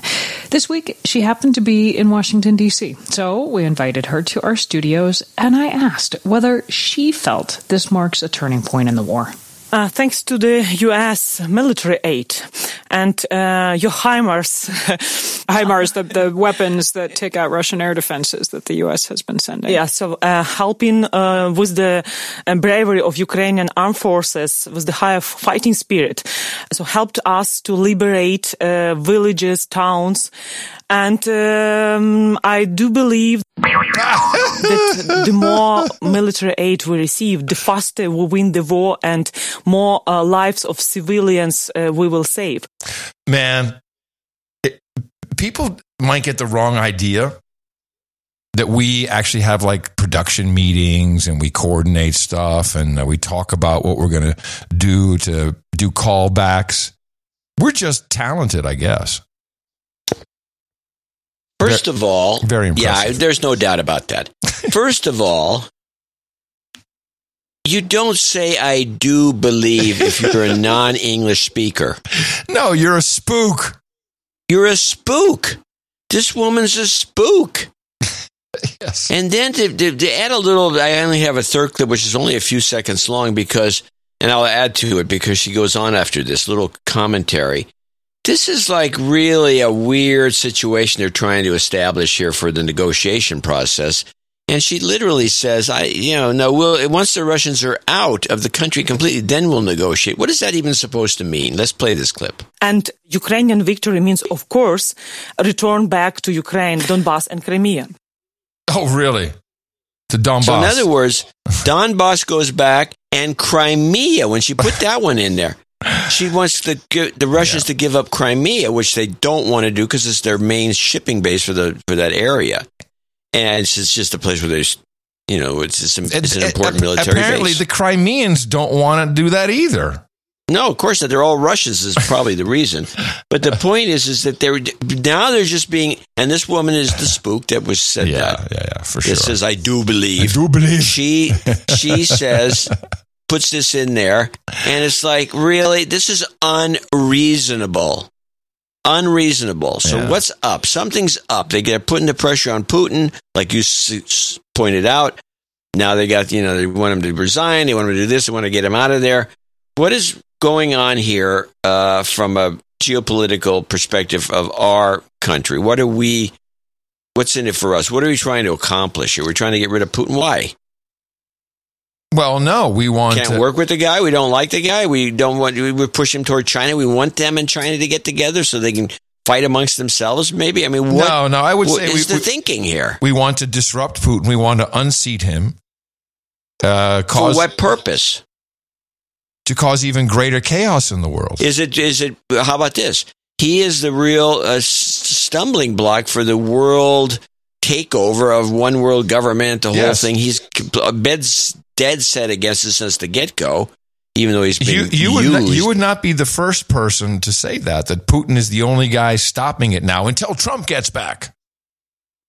Yeah, and they don't like Trump. You know for a fact that, and the CIA in particular doesn't like Trump. No, not a fan. Not a fan. And then there's this little ditty. Ukrainian President Volodymyr Zelensky was in a car crash after returning to Kyiv from a surprise visit to one of his newly liberated cities. Officials say Zelensky suffered no serious injuries when a car hit his motorcade. He went on to deliver his nightly address, praising his soldiers who drove Russian forces out of the Kharkiv region. He says they did the impossible by taking back 3,000 square miles of territory in just a matter of days. I'd say you better get used to that RBF there, Zelenska. Because she's going to be running the show once they get rid of him. She's already sitting next to Queen Ursula. Think about it. Yeah, she'll be the one. And they've had women. Women have head of state in Ukraine before. All she has to do is get that funky ass hairdo, that Princess Leia thing, and she's good to go. Yeah. Can you imagine? I can't wait for Pierre to get her hands on her. I'm going to show my support by donating to No Agenda. Imagine all the people who could do that. Oh, yeah, that'd be fab. Yeah, on No Agenda in the morning. Well, we do have a few people to thank for show. What is this show? 1486. 18. I have 14 more shows to go. We're getting there. Yeah. Kevin McAndrews at the top of the list from Lafayette, Indiana, $156. He has a note that we have to read because he says, please call out Greg Elliott as a douchebag. Yeah, we got douchebag. Douchebag. There you go. Eric Marshall's up from San Ramon, California, 133.33. He wants some karma put it at the end for him. He's got an archery elk hunt, and he's in San Ramon, and he's going elk hunting. And if he nails a couple of elk or one, he's going to have a lot of meat. Oh, is he going to send it to us? And San Ramon's an easy. I could drive to San Ramon to help him take some of that meat. Bring your bow and arrow. I'm not going hunting with a bow and arrow. Oh. I'm not that good. You just want to have the spoils. I don't mind. Well, no, most of these guys who hunt. They have excess. They get this stuff butchered. Sure they do. Can't, and they maybe their freezers can't even hold a whole elk. This is a big animal. Just saying. Yes. John at Dvorak.org. Amy Hutchinson in Haddonfield, New Jersey, 120.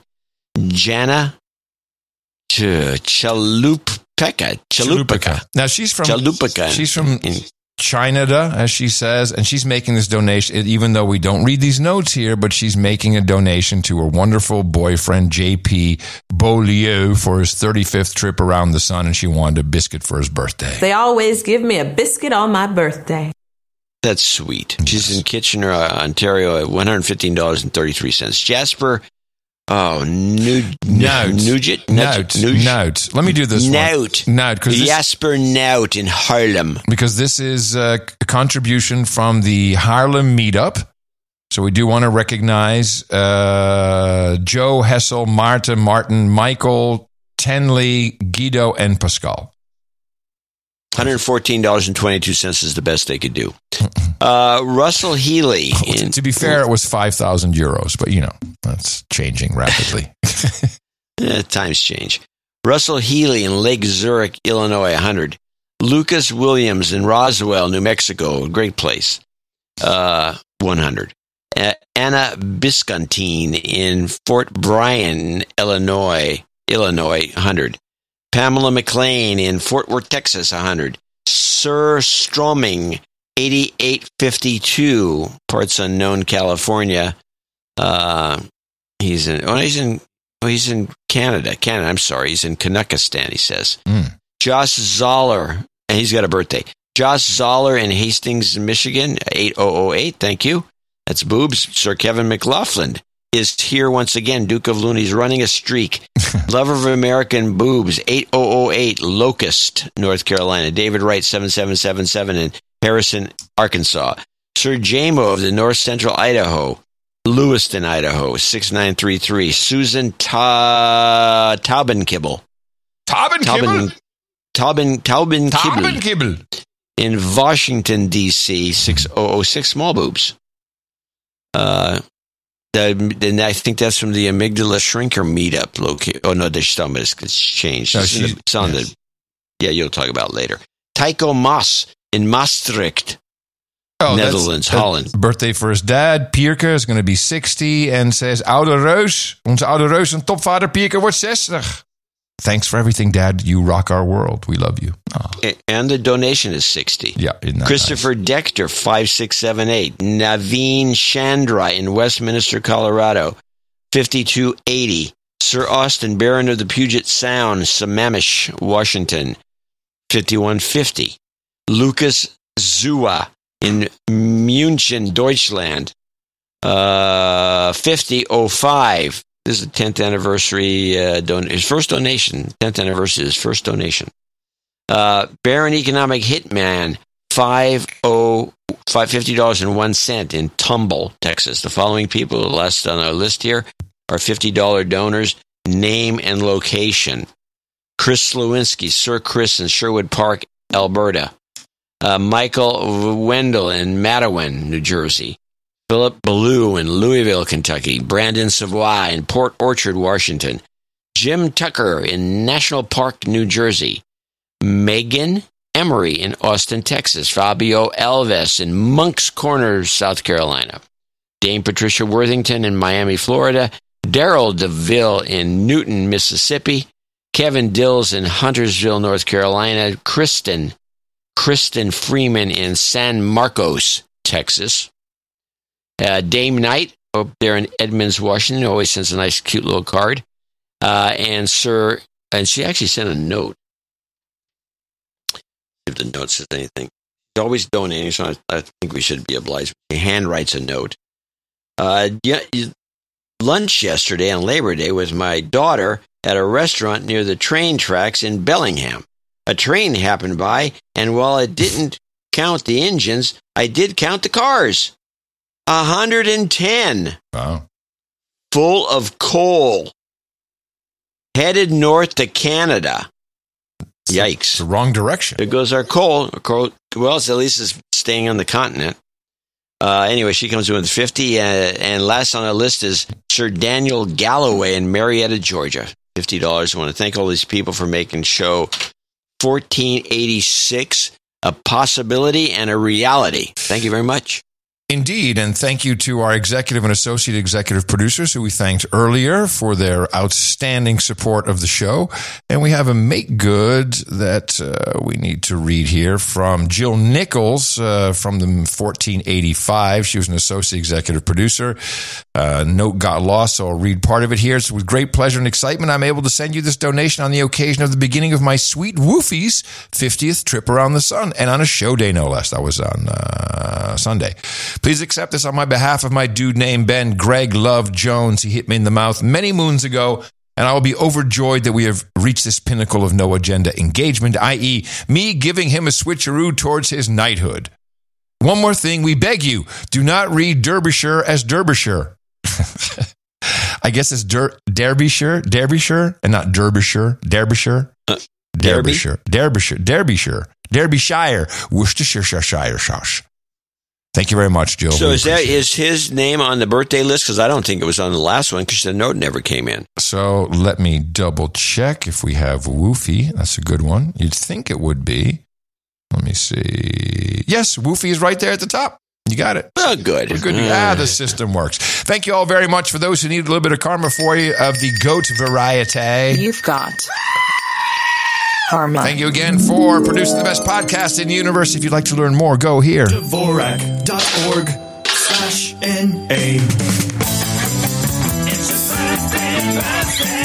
birthday on no agenda. And of course, thanks to all the producers who came in under $50. We do not forget you. We love you. Sustaining donations.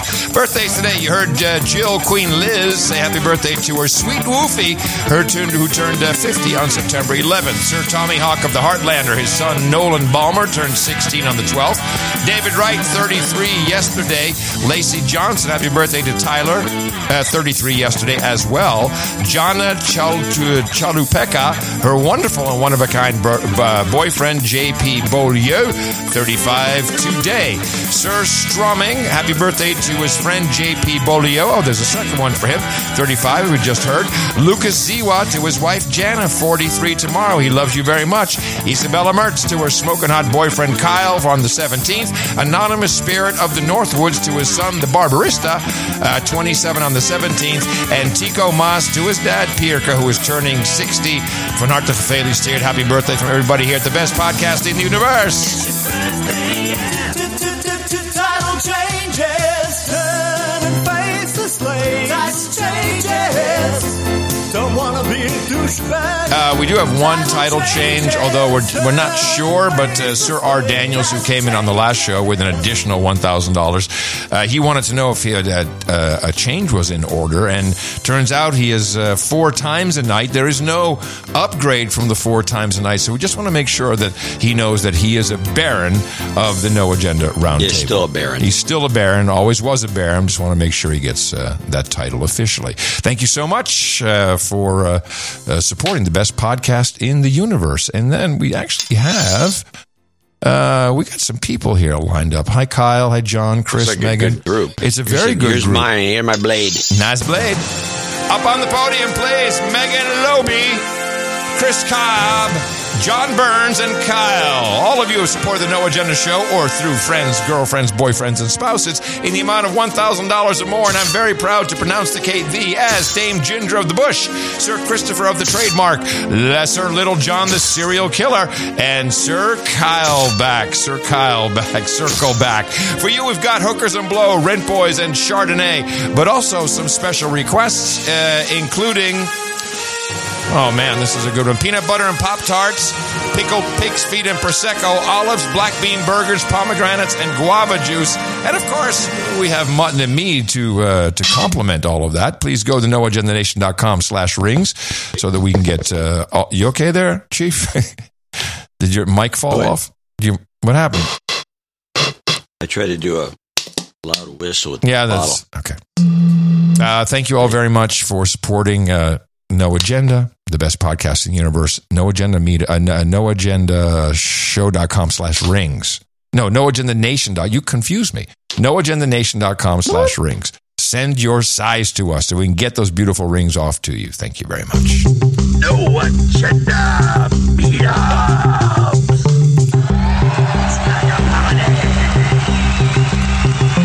No Agenda meetups. It's where you must go to become really connected to the No Agenda community. You won't regret it because it's going to be your local communities, people who are around you, sometimes in the states around you. People travel many hours just to hang out with people who get it. NoAgendaMeetups.com is where you can find all of these meetups listed. It's producer organized. Sir Daniel runs that with Mimi, of course, to make sure the schedule works. And you can send the meetup reports. No reports today. We do have a form of promo from for the Victoria, BC meetup. Promo, promo, promo. This is a public service announcement for October 3rd. There's a meetup in Victoria, BC at Superflux Cabana from 6 to 9 p.m. Be there or don't. I don't even care if you respondez-vous, s'il vous plaît. All right. Underway as we speak, about an hour underway, the Amygdala Shrinking meetup in Washington, D.C. at Fuel Pizza. Oh, man, they're having a pizza party in D.C. Imagine that. The Mead Twin Cities meetup starts at 4:30 Central. So coming up, that'll be that's the organizers Pound Sugar Cat. So you have to RSVP to find out where that is. If you didn't, you might still be able to get in. The third Thursday in Fort Worth, where the Western Simulation begins. That begins at 6 o'clock at Boo Ray's in Fort Worth. This is all today. Charlotte's Thirsty Third Thursday monthly meetup, 7 o'clock, Ed Tavern, Charlotte, Northville, Carolina. Tomorrow, the 10th District Shrunken Amygdala meetup, 8 o'clock at Mangana's Irish Hut, I guess, in Michigan. That's in Mount Clemens, Michigan. The local 512 bringing in the fall meetup, 1 o'clock on Saturday, Doc's backyard, Sunset Valley, Texas. Baron Scott, the Baron of the No Agenda Army, and his lovely wife organizing that.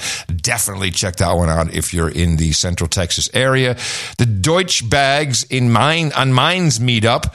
Zeitungscenter Mainz, that will be on Saturday, 1:30 p.m. German time. Shrunken Amygdala Support Group, 2 o'clock Eastern on Saturday at Strasbourg Brewporium, Cincinnati, Ohio. Hello, Pinedale, Wisconsin on Saturday. The Wyoming in a Minute meetup at 2 o'clock at Wind River Brewing Company. The Fresno meetup has been canceled. But on Saturday, the pre-hurricane climate change amygdala shrinkage preparedness session starts at 3:30 at Mastery's Brewing Company, St. Pete's Beach, Florida. The Flight of the No Agenda meetup, 3:33 Pacific, Cronies Grill, Agora Hills, California. This is also on Saturday. And on Sunday, our next show day, the Crypticon Behind the Schemes Meltdown, noon Central, Crown Plaza, West Minneapolis. And the Mighty Niagara River meetup, 1:33 Eastern, Raymond, Klimek Veterans Park, North Tonawanda. Whew, quite a lot, but they're worth it. Go check it out. A No Agenda meetup where you can meet people who you will connect with. And if you saw them on the street, you'd be like, I'd never talked to that person. Completely different from me.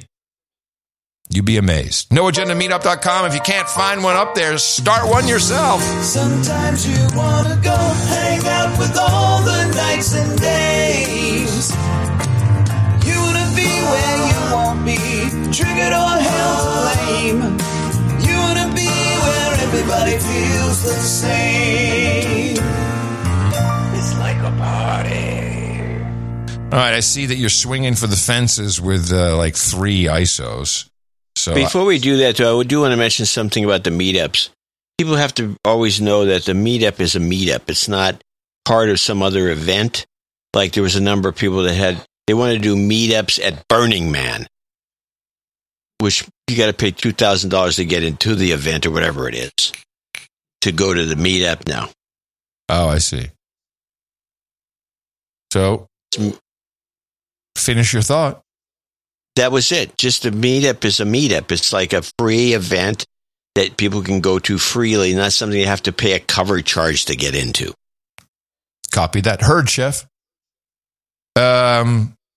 Okay, I only have one ISO, so I think you're probably going to, because you got 3, so you feel confident, or maybe not. No, bro, play your 3. You're 1. No, I have 1. That is a huge deal. It's a pretty good one. It's okay. It's all right. All right, well, let's go with mine. I mean, let's listen to mine. I don't consider them to be the best I've ever done. Predictive programming. Let's start with... waning. It's under waning. Your days of hiding behind a keyboard are waning. Wow, man, we've never done a 4-second ISO. That won't even fit. Let's go to moment. Okay. Just such a moment in our lives.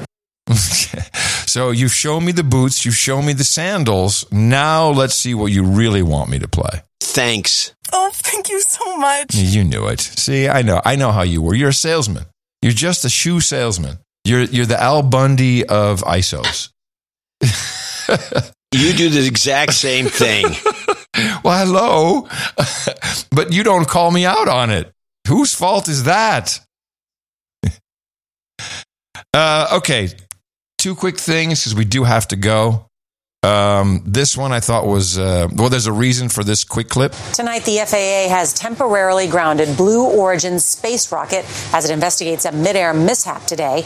About a minute after a rocket launched from the West Texas desert carrying a capsule loaded with science experiments, something went wrong. The capsule's emergency escape system activated and it parachuted safely to Earth, but the rocket crashed. So the reason I bring it up is... that China is having better luck, and big story for the past couple days in the space world. China apparently drilled into the moon with one of their bots, and they discovered a new mineral, and they're going to be shooting all kinds of missions to the moon to get more of it. It could be a new power source we haven't heard about for 50 years. Dilithium crystals. And I think we have a new space race on our hands. Because this is obviously bull crap. It's obviously bull crap. So this is a space race. Hey, Elon, more money coming up. We can't finish a show without talking about our boy Mike. Breaking overnight, the CEO of MyPillow, Mike Lindell, says the FBI seized his cell phone in the drive-thru of a Hardee's fast food restaurant in Minnesota. The move appears to be connected to the Justice Department's investigation into attempts to overturn the 2020 election. Lindell is a loyal Trump supporter who has promoted conspiracy theories about the election. He claims the agents served him with a subpoena and questioned him about voting machines. So I have a question. They had to do it at a Hardee's? Are you kidding me? Yeah, this is great. And he even eats at a Hardee's? Are you kidding me? No, I believe that. Of course he does. Maybe he does. This is. Have you ever been to a Hardee's? Yes. You are doing exactly what everyone on Twitter is doing. Yeah, right. So he's really not a millionaire because he eats at Hardee's. Well, I've eaten at Hardee's. Of course. They have a nice breakfast. Now, here's the thing. So they have his phone. I thought Apple completely locked everything down and they wouldn't give the keys. I guess that era is over. They never said it was an iPhone. It's an iPhone. Believe me, it's an iPhone. He's an iPhone user. Oh, well, then they can't get anything off of it. Bull crap. Apple is all in. Of course,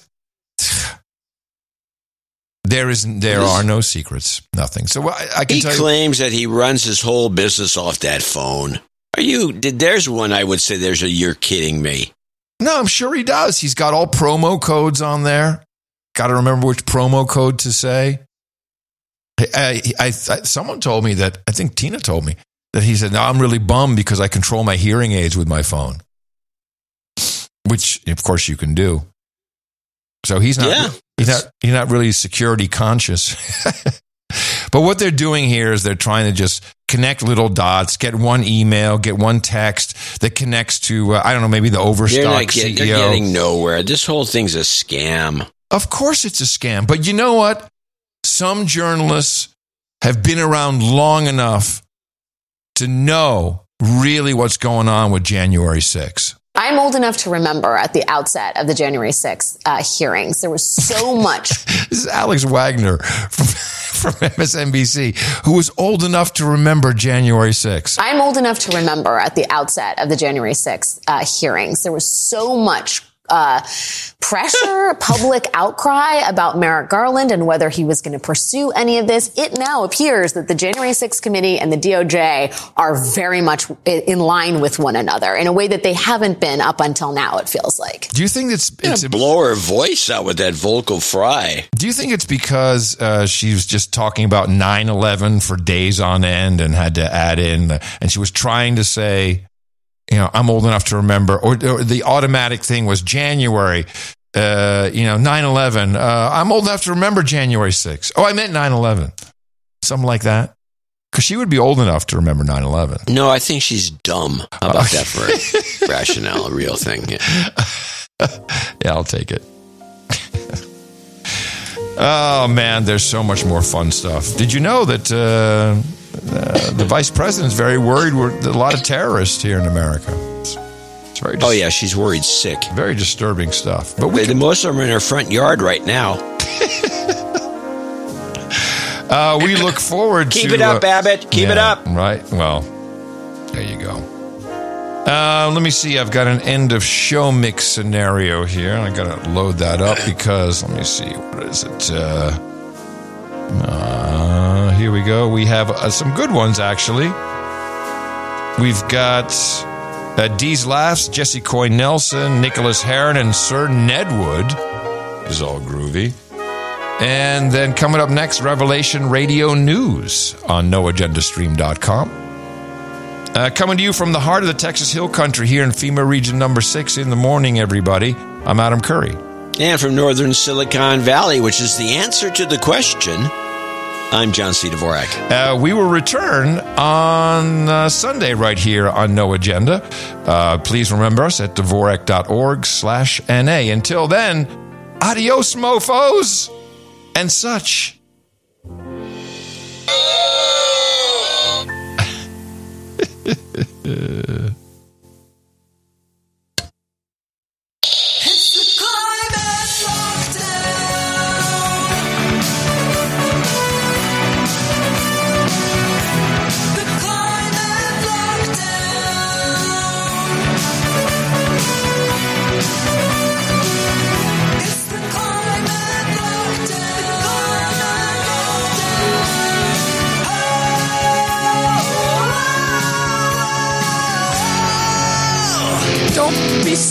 stupid. Don't be stupid. Don't be stupid. Beetlejuice. Chicago Mayor Lori Lightfoot declared racism a public health crisis and pledged nearly $10 million in COVID-19 federal relief money to fight it. And they come to me. When they want me, they just come to me. They only have to do is call me. Don't be stupid. Don't be stupid. Don't be stupid. Don't be stupid. Beetlejuice. Beetlejuice. 75 people, primarily from Venezuela, arrived in Chicago Wednesday night after the more than 12-hour trip from Eagle Pass. Chicago's Mayor Lori Lightfoot called Abbott's move racist and inhumane. Oh, that's what I'm going to say. That's what I'm going to say. If you don't like it, fuck you. Mayor Lightfoot now coming under fire for allegedly relocating dozens of migrants from Chicago to hotels in nearby suburbs. What's more, the migrants were allegedly moved without giving local officials a heads up first. Joining me now is the mayor of Chicago herself, Lori Lightfoot. Mayor Lightfoot, thank you very much for coming to the Sunday Show. The time for educating people is over. Don't be stupid.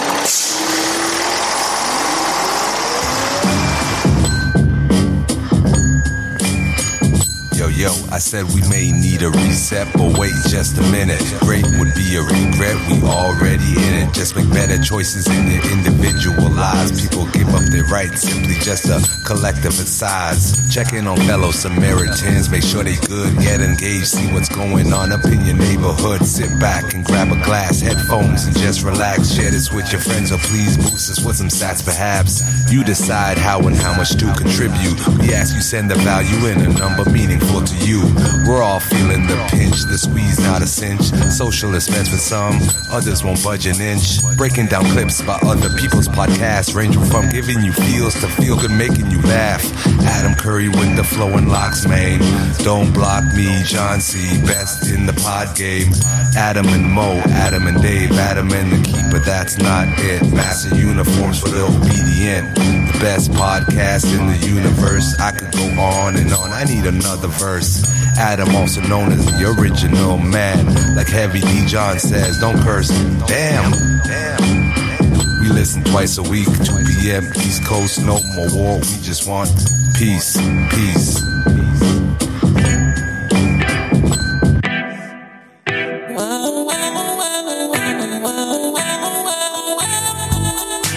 No matter what my German voters think, but I want to deliver to the people of Ukraine.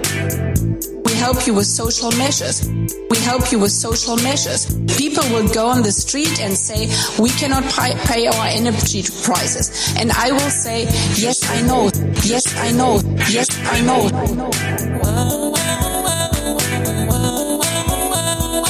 No matter what my German voters think, but I want to deliver to the people of Ukraine. People will go on the street and say, we cannot pay our energy prices. And I will say, yes, I know. People will go on the street and say, we cannot pay our energy prices. And I will say, yes, I know. Yes, I know. Yes, I know.